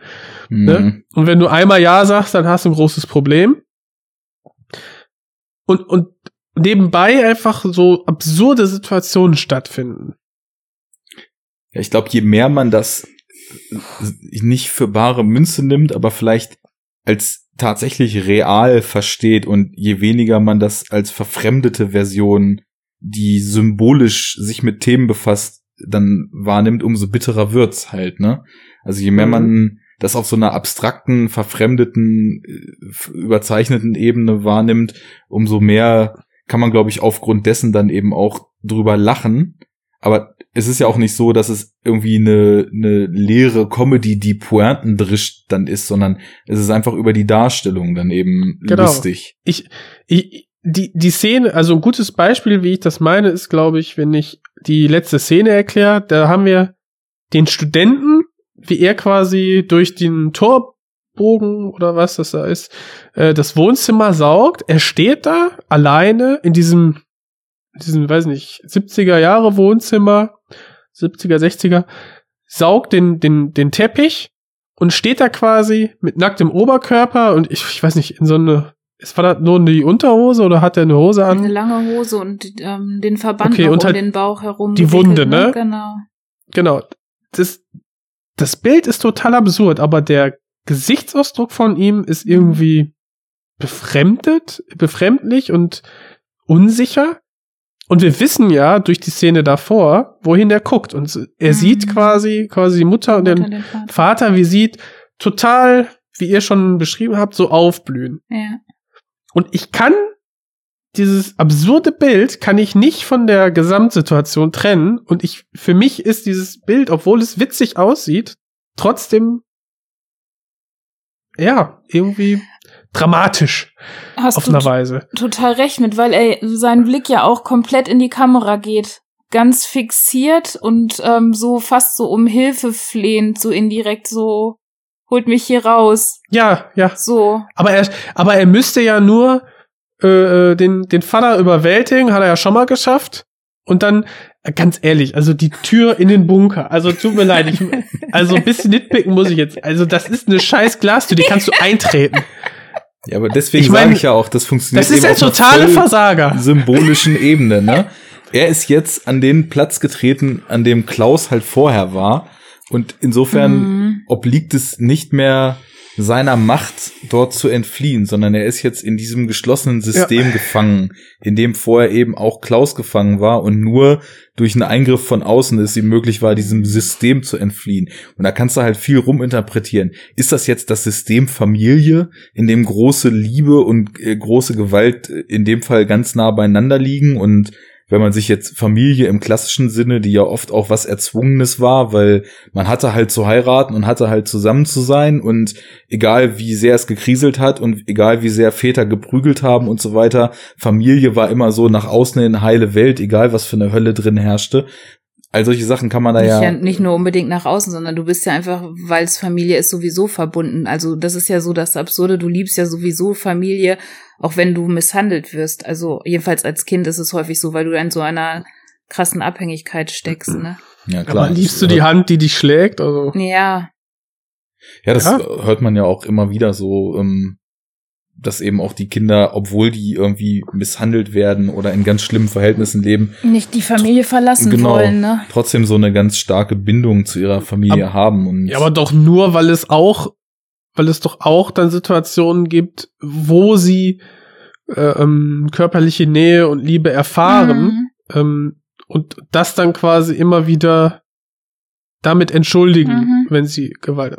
Ne? So Mhm. hab ich mir das irgendwie immer. Äh, das entnehme ich aus, weiß nicht, aus dem, was man so liest und in irgendwelchen Reportagen und Dokumentationen hört. Ähm, ich glaube, wenn du es gab doch dieses ähm, boy, ich glaube, das war boah, ich weiß nicht mehr wo, ne, Weißrussland, Polen oder irgendwo was ganz Schreckliches, wo du einfach nur ähm, so eine Art Kinder, es war kein Heim oder so, ne, aber da wurden quasi Kinder lebten dort quasi völlig verwahrlost, fast auf sich allein gestellt und wurden nur einmal am Tag mehr oder weniger gefüttert und haben halt keinen, so gut wie keinen körperlichen Kontakt gehabt. Ne? Und äh, äh, die waren wie, also das, was man so in den Aufnahmen gesehen hat und das, was so beschrieben wurde, wirkten die, ja, die wirkten nicht wie Kinder, ne? Wie, weiß nicht, fast wie, fast wie Tiere oder so. Also, ich glaube, wenn du, ja, also wie gesagt, dieses, äh, äh, bedingungslose Liebe, egal wie, äh, haben auch Kinder nicht. Also da, da gibt's vorher dann ähm, Situationen, die, die dafür sorgen, dass sie dann doch irgendeine Bindung zum Vater oder zur Mutter, die dann misshandeln, dann aufbauen. Aber ich meine, den, den Kontext hat Klaus hier ja eindeutig. Also es gibt ja auch, es wird ja auch zum Beispiel als Klaus dann irgendwann nicht mehr, nicht kuscheln, wie nennt er das? Ich will jetzt nicht knuddeln, genau. Und dann sich aus dem Arm der Mutter gegen Ende, als dann quasi der Student ihn verdorben hat, ähm, sich dann rauswindet. Da wird ja dann klar, oder auch, also ich meine, allein über dieses absurde, das Kind mit offiziell acht, äh, wer weiß, vielleicht Anfang 20 oder sonst was, die Brust zu geben, ne? Das sind, das sind ja schon irgendwie, also es ist ja schon eine körperliche Nähe, die dann schon ein bisschen zu eng ist und äh, die Mutter gibt ihm ja auch immer wieder so diese Nähe und das, was vielleicht im Film dann auch so als diese Wärme, die Familie eben auch ausstrahlen kann, zu deuten ist, wohin der Vater dann ja auch nur das Beste will, aber dann eben mit harter Hand irgendwie die Erziehung durchführt, damit aus dem Jungen auch was wird. Und so hast du diese zwei Extreme, was Familie sein kann. Auf der anderen Seite so ein warmer Zufluchtsort, in dem man sich wohlfühlt und auf der anderen Seite ein geschlossenes System, aus dem du eigentlich gern entfliehen willst, aber es nicht kannst aus verschiedensten Gründen. Das hast ja beides schon vereint hier in dem Setting, ne? Und insofern glaube ich auch, dass der Regisseur da sicherlich auch viel, haben wir überhaupt schon gesagt, wie der heißt? Ich glaube nicht, ne? ich, äh, irgendwer Ein von euch weiß das doch bestimmt. Bitte? Nick, ein Deutsch-Grieche. Ja. Äh, Nikias, Nikias äh, Krü. Chrysos. Chrysos. Ja. Ja. Christus. Äh, siehst du, da ist der Lantimos nicht, nicht weit, den wir eben Ja. schon mehrfach angesprochen haben. Ja. ähm, also deswegen glaube ich auch, also es ist natürlich jetzt, das ist jetzt keine Rocket Science zu erkennen, dass Familie hier ein zentrales Thema ist in dem Film, ne? Aber dass Mhm. das Setting auch eben um diese Ambivalenz von Familie oder die mögliche Ambivalenz einzufangen, dann auch entsprechend so gestaltet ist, dass die Charaktere auch diese jeweilige Funktion übernehmen. Ne? Hm. Ja. Ja, Der prügelnde Vater mit, wo dann der Student sagt, ja, aber eigentlich ist das nicht seine Schuld. Schnitt, da wird er geprügelt.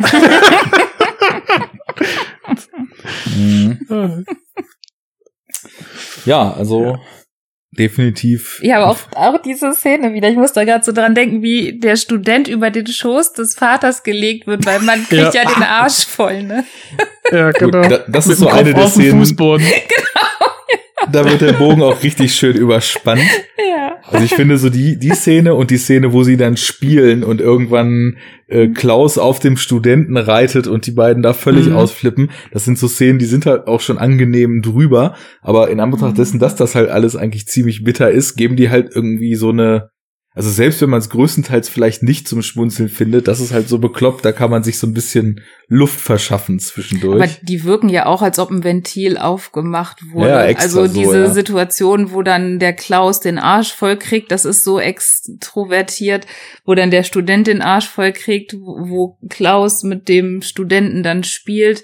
Das ist ja immer so, als ob irgendwas aufgeht oder vielleicht auch bei dieser äh, Geburtstagsfeier am, am Ende, wo das nochmal so ein bisschen auf den Höhepunkt gezogen wird, wo dann der Klaus die ganze Zeit gedreht wird und noch schneller und noch dich. schneller, dreh dich, genau, noch schneller und dann der Vater, kommen Sie, tanzen Sie, tanzen Sie und das auch so ein paar Mal in die Kamera gesagt, Ja. ähm, da wird das auch so, ja, Ventile geöffnet. Ja, genau. Also, aber auch auf so eine interessante Weise, dass es, dass es eben auch wieder nicht natürlich wirkt, sondern so total, jetzt wird gefeiert, Ja, jetzt genau. tanzen sie, Ja. jetzt dreh Genau. dich, jetzt sind wir Jetzt ist es drauf. erlaubt. Ja. Jetzt dürfen wir feiern. Genau. Mhm. Äh, wo dann wieder so diese, diese vielleicht äh, rational unbedingte Erklärbarkeit von jetzt sind wir gut drauf. Ja, Klaus hat doch Geburtstag, deswegen können wir jetzt gut drauf sein und Mhm. Partytime machen. Mhm. Party. Wir haben die Erlaubnis. Ja. Nee, Mhm. also äh, ich muss sagen, ich bin sehr, sehr angetan von diesem Film. Ähm, das muss man schon sagen. Äh, meinst du, Jens, wenn wir mal vielleicht so ein bisschen in Richtung äh, die, unserer Kriterien für deutsches Ja, Genre-Kino abdriften? Schau, wir haben ja unsere drei, vier Merkmale. Genau. Äh, ist es denn ein Genrefilm? Das könnten wir dir vielleicht mal kurz erklären. Ja. Ähm, wir haben ja. Ey, wir können ja sagen, wir können ja die, die Kategorien nennen und äh, du sagst uns dann, äh, ob es, ob er es erfüllt oder nicht. Und wir sagen dann, mansplainen dir dann. Genau, wir, wir mansplainen hier vom Allerfeinsten. Naja, erstmal vielleicht noch mal kurz den Grundgedanken. Es sind ja so rein rassige Genrefilme wie Horror, Fantasy, düstere Thriller etc. aus Deutschland jetzt nicht allzu häufig. Mhm. Und äh, in den letzten paar Jahren hat sich da ja einiges getan. Und deswegen haben wir ja irgendwie letztes Jahr gesagt, wir starten halt eine Reihe, wo wir uns explizit mal solche Filme vornehmen. Mhm. Und dann haben wir so ein paar theoretische Think Pieces dazu gewälzt in der Vorbereitung. Und da gab's halt ähm, so verschiedene Kriterien, die mal jemand aufgemacht hat, der da relativ aktiv ist, was diese Art von Film betrifft. Wie man, naja, so ein Film, wie man halt zuweisen kann, ist es denn jetzt ein reiner Genrefilm, der sich wirklich eher über so eine Formelhaftigkeit, so wie ein Horrorfilm ganz klar als Horrorfilm zu erkennen ist und so weiter, äh, definieren lässt? Oder ähm, ist es vielleicht doch eher so ein klassischer Erzählfilm? So Jens, hau rein, was sind die Kriterien? Wir hatten ja als erstes Merkmal ähm, das fantastische Element Genau. ähm, rausgearbeitet, beziehungsweise äh, abgelesen. äh, war, war nicht ganz unsere Idee, ne? Wir geben es zu. Ja, wir haben ja, wir Äh, haben ja sauber zitiert und haben gesagt, wir Genau. übernehmen. Von einem Herrn, genau. Und ähm, genau, das fantastische Element haben wir in diesem Film ein fantastisches Element.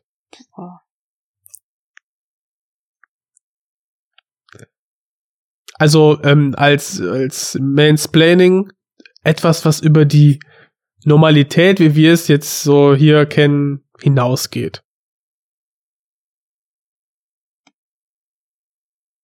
Was ist der nächste Punkt? Vielleicht muss ich da noch drüber nachdenken. Darf es denn nur ein fantastischer? Nein, Quatsch, dürfte auch mehr sein. Ich, äh. Lass dir Zeit. Sowas setzt ja gar nicht unter Druck. Nee, also ich. Ich lehne mich mal aus dem Fenster und würde sagen, für mich auf jeden Fall.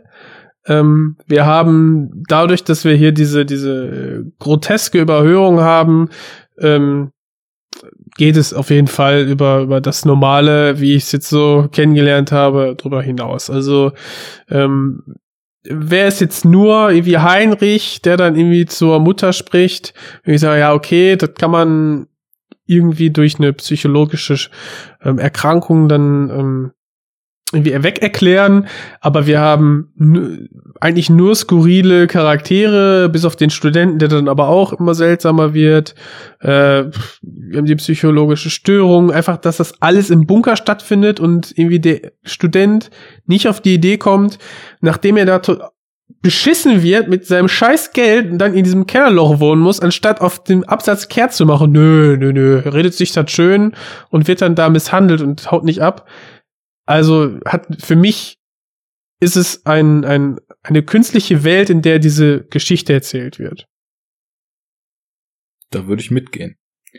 Also, du musst ja immer die Frage stellen, ist das unsere Welt, die wir da sehen, oder sind da Elemente drin, die man so jetzt in unserer Welt nicht erleben würde? Und ich weiß nicht, ich glaube, ein guter Vergleich ist immer, wenn man sich so ein ganz realistisches deutsches Autorendrama vielleicht mal, also wenn du jetzt den Film zum Beispiel mit einem Gundermann oder so vergleichst, ne? Hm. dann ist Gundermann ja einfach eine Geschichte, die so wie sie ist, in unserer Welt angesiedelt Mhm. ist, wo es ganz klar um eine reale Figur geht. Das Mhm. könnte so passiert sein. Das ist vielleicht Mhm. zu filmischen Erzählzwecken ein bisschen verformt, aber und das hier ist ja, wie wir schon mehrfach jetzt gesagt haben, einfach so ein Stückchen off. Also wenn du jetzt, wenn dir jemand erzählt, übrigens meine Freunde, die wohnen in einem Bunker und sind ein bisschen komisch, dann erwartest du trotzdem nicht das, wenn du die mal besuchen fährst, ne? Und deswegen würde ich sagen, also so, ein- so ein mildes, fantastisches Element. Wir haben jetzt hier keine Monster, Dämonen oder Vampire, Genau. aber Ja. ähm, Es ist jetzt nicht so super deutlich, als dass man sagen würde, ja, ganz klar haben wir jetzt hier ein, ein ja, fantastisches, fantastisches Element, das du jetzt auch sofort sagen würdest, ja klar, äh, sehe ich ganz auf jeden Fall äh, der und der Punkt, der äh, findet nicht in der Realität statt. Aber dadurch, dass alles so überhöht ist, vielleicht so sanft. Ein Ja mit einem Fragezeichen vielleicht. Und für mich sogar ohne. Aber kein Ja, sondern ein Ja. Hm. Also für mich auch eher ja als nein. Aber ich glaube, ich muss diesen Begriff noch besser klarkriegen, was so dieses fantastische Element irgendwie bedeutet. Jetzt auch ins kalte Wasser schmeißen, Ja. was wir hier machen. Ja. Ist, Also wenn ist es, auch, wenn es das bedeutet, sich loszulösen von so einer normalen äh, ähm, Realität und einer Erzählung, vielleicht von einer Geschichte, die über den Nachbarn oder was du jetzt als Beispiel gesagt hast, Gundermann dann ähm, hinausgeht, dann definitiv ja, weil es da einfach ähm, so in so eine ganz eigene Welt ähm, entführt. mhm. Mit eigenen ähm, ähm, ja, Gesetzmäßigkeiten auch und Abhängigkeiten. ja. Ja. Guck mal, du bist schon ein richtiger Profi, weil du bist dann direkt schon wieder beim zweiten Punkt, beim Eskapismus. äh, der Rausch oder die Sogkraft in eine fremde Welt. Die Immersion des Zusehers, der Zuseherin in eine neue Situation. Und da kann ich sofort sagen, Nee, ich hab nichts gesagt.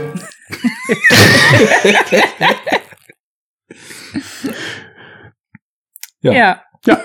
ja. Gut, kommen wir zum dritten Punkt. äh, da hatten wir dann ähm, die Performance ähm, besprochen und zwar irgendwie die, das ist dann so diese Stärke einer hervorgerufenen körperlichen Reaktion. So zum Beispiel Ekel, Thrill. Und bei mir war es einfach dieses What the fuck, was sehe ich hier gerade, wohin geht es? So dieses Mist, so leichtes ja, Mystery ist es vielleicht, aber beschreibt es nicht wirklich, sondern diese groteske, seltsame Situation, in der sich alle gerade da wiederfinden. Das war's für mich. War bei mir milde ausgeprägt. Also es ist natürlich dadurch, dass es so schräg ist, hast du auf jeden Fall die ganze Zeit ein Gefühl beim Gucken. Also das ist auf jeden Fall schon was, was man festhalten kann. Aber sage ich mal so, diese wirklich intensiven Joyride-Filme, die man sonst so was äh, körperliche Reaktionen betrifft, so kennt. Also keine Ahnung, jetzt, jetzt hole ich den Film schon wieder raus. Wir haben ja mit Tamino uns letztens schon eine halbe Stunde drum gestritten, wie das zum Beispiel war, als man Gravity geguckt hat, wo man wirklich das Gefühl hatte, dass man körperlich durch den Weltraum Ja, ja. fliegt und äh, Mhm. fast schon die Bewegung gespürt hat oder keine Ahnung, sowas wie weiß nicht, irreversibel, wo es zwei Szenen gibt, wo man wirklich das Gefühl hat, das Inneres, Innerste dreht sich einem nach außen und man will einfach nur nicht mehr da sein, weil es so schrecklich ist gerade. Sowas natürlich nicht, ne? Aber deswegen, ich würde sagen, so ein bisschen schon. Aber es gibt auf jeden Fall Filme, wo ich noch ein deutlich stärkeres, dauerhaftes Gefühl hatte, während ich die geschaut habe. Allerdings, wenn man Humor und, und äh, Lachen und das als körperliche Reaktion zurechnet, dann war ich auf jeden Fall die ganze Zeit gut involviert. Mhm. Also ich würde jetzt auch eher mal so in Arnes Richtung gehen. Ähm, man hatte oder ich hatte schon so Gefühle bei dem Film. Ähm, das war ganz häufig so, oh, oh Gott, oh nein, ist das euer Ernst? ähm, dann Ja. auch so Gefühle wie Mitgefühl und so ein Gefühl von, das ist jetzt aber total ungerecht und unfair. Und wie könnt ihr das eurem Kind antun? Und ähm, wie könnt ihr so eine Schwäche und diese Abhängigkeit so krass ausnutzen? War das denn auch richtig mit so Und- einem Kloß im Hals oder Gefühl in der Bauchgegend gekoppelt? Nee, das, das war kein Kloßgefühl, aber das war so ein Gefühl von, das ist jetzt irgendwie ungerecht und gemein Mhm. und fies. Aber nicht so, dass ich da, dass es mir dabei irgendwie schlecht ging, dass ich irgendwie nicht mehr schlucken konnte und weinen musste oder so. So Ja, krass war es Also dann eher halt sowas, nicht, ne? was zu einem Gedanken und zu einer Ja. Meinung darüber Ja, ja, geführt genau, hat. Ja, so würde ich so das nämlich sagen. auch bei mir Genau. sagen, ja. Und dann waren solche Augenblicke wie diese äh, Ventile irgendwo wieder sowas, wo man mal wieder so ein bisschen sich selber befreien konnte. Und vielleicht auch so ein bisschen diese Stimmung und diese Anspannung, die man dann so zwischenzeitlich hatte, loslassen konnte. Ja. So, so, ein Mhm. paar, so kleine Verschnaufpausen und irgendwie, ja. Wunderbar. Also Mhm. Gesamtfazit, Äh, einen haben wir noch. hatten wir vier? Suspension of Disbelief hatte ich noch aufgeschrieben. Ah, okay. Stimmt. Oh Mann. Wie sehr gelingt es einem, den Film zu schauen, äh, ohne ständig zu hinterfragen, was da passiert und äh, zu denken, boah, das ist aber total unrealistisch, das würde doch jetzt kein Mensch machen und so weiter. Also wie sehr ähm, schafft der Film es einen bei der Stange zu halten, ohne dass man sozusagen rausfliegt, wenn man anfängt über Dinge bewusst nachzudenken und das alles in Frage zu stellen, was einem da gezeigt wird. Also da kann ich sofort sagen, das gelingt dem Film, also meiner Meinung nach total gut, weil ich nicht einmal das Gefühl hatte, boah, ist das jetzt unrealistisch, weil das finde ich auch in dem Film überhaupt gar nicht so zur Diskussion steht, weil das genau halt diese Stilmittel sind, ne? Hm, weil er den Eskapismus so ganz gut schafft, ne, diese eigene Ja. Welt aufzubauen. Ja, Ja. genau. Das ist dann nämlich eine eigene Logik und die ist irgendwie, Ja. die muss halt da sein, weil sonst der ganze Film irgendwie nicht existieren würde. Aber was halt wichtig ist, dass die in sich auch total stimmig ist. ja, das fand ich Mhm. schon. Ja. Hm. Ja, ich bin zwar immer noch nicht hintergestiegen, aber ja, das schafft er ganz gut, ja. Aber das ist auch das Schöne. Äh, Ich glaube, da schlummert auch ganz viel drin, was man, wenn man den immer mal wieder schaut, auch noch entdecken kann und vielleicht den ein oder anderen Gedanken, der sich einem so jetzt noch gar nicht aufgedrängt hat, der sich dann einem plötzlich Mhm. stellt oder es fallen einem Details auf, weil ähm, wir Mhm. hatten es vorhin nur mal so spaßeshalber ja auch angedeutet, mit den Handgranaten und den Lampen im Hintergrund. Dieses ganze Design in dem Bunker ist halt auch total stark gemacht mit diesen Retro-Elementen und dann aber eben, es sieht nicht nur aus wie bei Opa, sondern es sind eben auch so Kleinigkeiten versteckt in den Sets, die das Ganze total aufwerten auch noch und ähm, ich glaube, da Ja, kann man noch viel Lindenstraße. entdecken. Ja, genau. Das, äh, also der Film ist eigentlich Lindenstraße, Oh nein. wobei das nicht möglich ist. Eigentlich ist er. Eigentlich eigentlich ist er muss er ja. Dread sein. Ja, das haben wir ja festgestellt, dass jeder Film eigentlich Dread ist. genau. Gut. Äh, ja, Boah, geil! Dread, Dread ist ja schließlich auch in einem Bunker eingesperrt, bis er sich dann zu Mama hochgekämpft hat. So, Da ist die Connection. da ist es. Das es ist sollte, ein neues, Dread. das sollte ein neues Enough Talk Merkmal sein, denn unser Trademark zu behaupten, dass Transformers ganz großer Müll ist, haben wir ja heute noch gar nicht gebracht. Aber jeder Film Ist er aber. jeder Film hat eine Basta. Parallele zu Dread, ist eins der neuen Trademarks. Gut. Genau.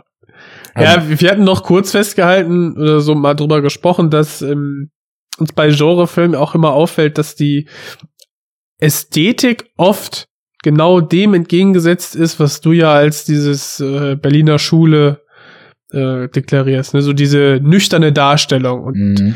das haben wir hier halt auch. Wir haben hier mh, schon eine verspielte, stilisierte Kamera. Ja. Und Darstellung.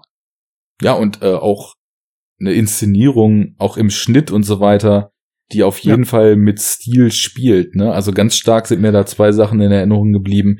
Es gibt einmal die Szene, als der Student sich das erste Mal schlafen gelegt hat, was ja auch auf einem Humorlevel schon wunderbar ist, wie er in diesem quietschenden Bett sich rumwälzt die ganze Zeit. Und dann greift er zur Lampe, schaltet die aus. Es ist halt komplett schwarz, denn es dringt ja gar kein Licht hinein. Und zwei Sekunden später macht er die Lampe wieder an und dieser, dieser nicht vorhandene Schnitt sozusagen über das An-Ausmachen der Lampe hat halt so fast forward die ganze Nacht zwischen sich. Also das ist so ein total schön gelungener Szenenwechsel, der einfach äh, schön mit der Form spielt. Und die Ja. andere Szene ist dieser quasi Showdown, als Klaus das erste Mal zeigen soll, was er gelernt hat und seinen Spickzettel in der Hand hat, wo dann so zwischen Blicken in Slow Motion die ganze Zeit hin und her geschnitten ist und wir dann die Augenbewegungen so äh, mitverfolgen können und dann mal Close-up und dann mal die ganze Figur im Bild. Also das ist schon ähm, absolut so gestaltet, dass man auch das Gefühl, was da entsteht, stark über den Stil eben auch noch mitfühlt oder zumindest der Inhalt sehr stark über den Stil verstärkt wird. Und das ist auch ein Punkt, was den Film, finde ich, höchst sehenswert nochmal zusätzlich macht, dass es eben nicht nur äh, grotesk ist und viel drinsteckt, sondern dass es sich halt auch einfach total schön gucken lässt, weil er eben sehr Ja. interessant aussieht. Ja. Und schön gefilmt ist. Ich fand den, Ja? ich fand es visuell ansprechend. Ja. Ja, ist nicht Du zu stark ja total- ausgeleuchtet, ne? Also du hast nicht diesen Ja. Soap-Effekt, dass alles aussieht, als ob es irgendwie nebenan im Wohnzimmer gefilmt ist oder im Keller. Und spielt halt mit Farben, gerade auch zum Ende hin, wie ihr auch schon äh, ausgebreitet habt, ja. Also, genau. Ihr habt ja euer, also wollte ich noch mal kurz Shoutout zum Enough Talk mit Christian ne, über Heimkino. Können wir ja mal einen zweiten Teil zu, zu machen, weil ihr habt jetzt beide erzählt, äh, ja, ist ja ganz nett, aber so ein neuer Fernseher, warum? Und warum, was bringt es? Hätte ich euch beantworten können. Äh, ja, gerne. Also du kannst auch gern eine Folge lang deinen neuen Fernseher pitchen. Das ist überhaupt gar kein Problem. äh, Ähm, nö, nö. Ja, wunderbar. Ähm, was wir vielleicht am Anfang mal hätten sagen können, ähm, der Bunker Ach, ist der Bunker ist nicht sehr bekannt und der Bunker ist auch gar nicht so in der Breite verfügbar. Ich weiß nicht, ob man den auf Prime leihen kann als digitale Version. Auf jeden Fall lohnt es sich, vom fantastischen Label Bildstörung sich die deutsche Richtig. Veröffentlichung zu genehmigen. Denn äh, da kam der in der regulären Edition mit einer Bonusdisk äh, komplett voll Extras und auch komplett äh, die Kurzfilme, die der Regisseur vorher gemacht hat, noch auf einer DVD drauf raus. Und es gibt sogar noch die Special Edition, die noch den Soundtrack dabei hat, den wir ja gar nicht Mhm. erwähnt haben bis jetzt, der aber auch ähm, schöne Soundscapes und so ein bisschen elektronisch ambientmäßig diese gesamten Stimmungen einfach noch total stark unterstützt, ohne dabei so aufdringlich zu werden. Ähm, ja, also Bildstörung sowieso immer eine gute Anlaufstelle Ja. für äh, Grenzkino, nenne ich es mal, und ein bisschen abseitiges. Und äh, da kann man den Was- auf jeden Fall einmal auf Disc kaufen. Und die Recherche zu meiner Linken sagt auch gerade, wer sagt, okay, physische Medien sind nicht mehr meins, kann das Ganze auch leihen und wahrscheinlich auch digital kaufen bei Amazon. Drei Also, Euro. Es gibt keine Drei. Ausrede. Ähm, HD 4. Jo. guckt den Bunker. Genau. Ja. Okay, dann würde ich sagen, wenn ihr nichts mehr habt, war das Hecke Laube Genre Zwerg Nummer 5 zu der Bunker von oh Gott, Nikos oder Nikias? Nikias. Nikias Chrysos.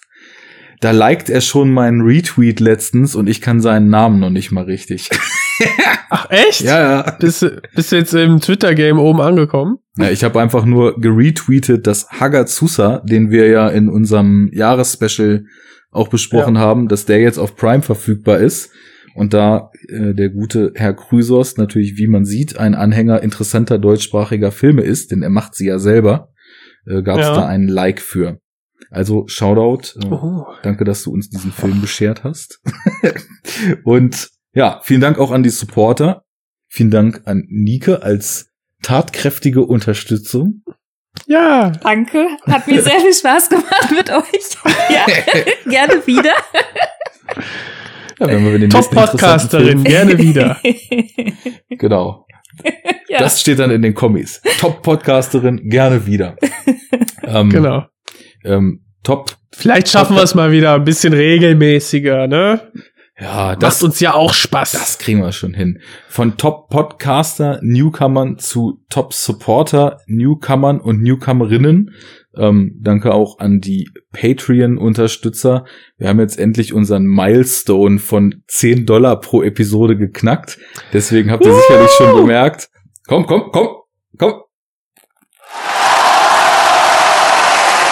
Vielen Dank. Dass jetzt ein neues Cover unsere Episoden ziert. Ja, viel Spaß damit. Es ist natürlich, sorry Jens, aber nur ein kleines Update, aber so ist das. Äh, Ja, ist trotzdem gut. genau. Ich meine, äh, ähm, müssen ja nicht hier alles komplett umkrempeln. Genau. Wenn man schon eingefahren ist auf ein System, was einigermaßen funktioniert, ne, dann sind es die kleinen Updates. Ist kein Cover 2.0, ist 1.1. Genau. Ja. So, und dann sind wir raus. Wünschen noch einen schönen Abend. Oder guten Macht's Morgen. gut, Leute. Haut rein. Achso, nochmal. Du- Achso, du ich habe nur Danke gesagt. Du darfst auch was sagen. Gute Nacht. ciao, ciao. Ciao, ciao. War ein langer Tag wieder, ne? Ein Tag voller Arbeit. Prost, Prost. Köschken. Prost, Herr Kommissar. Prost. Da geht's genug, ne? Dankeschön. Bitte. Und tschüss.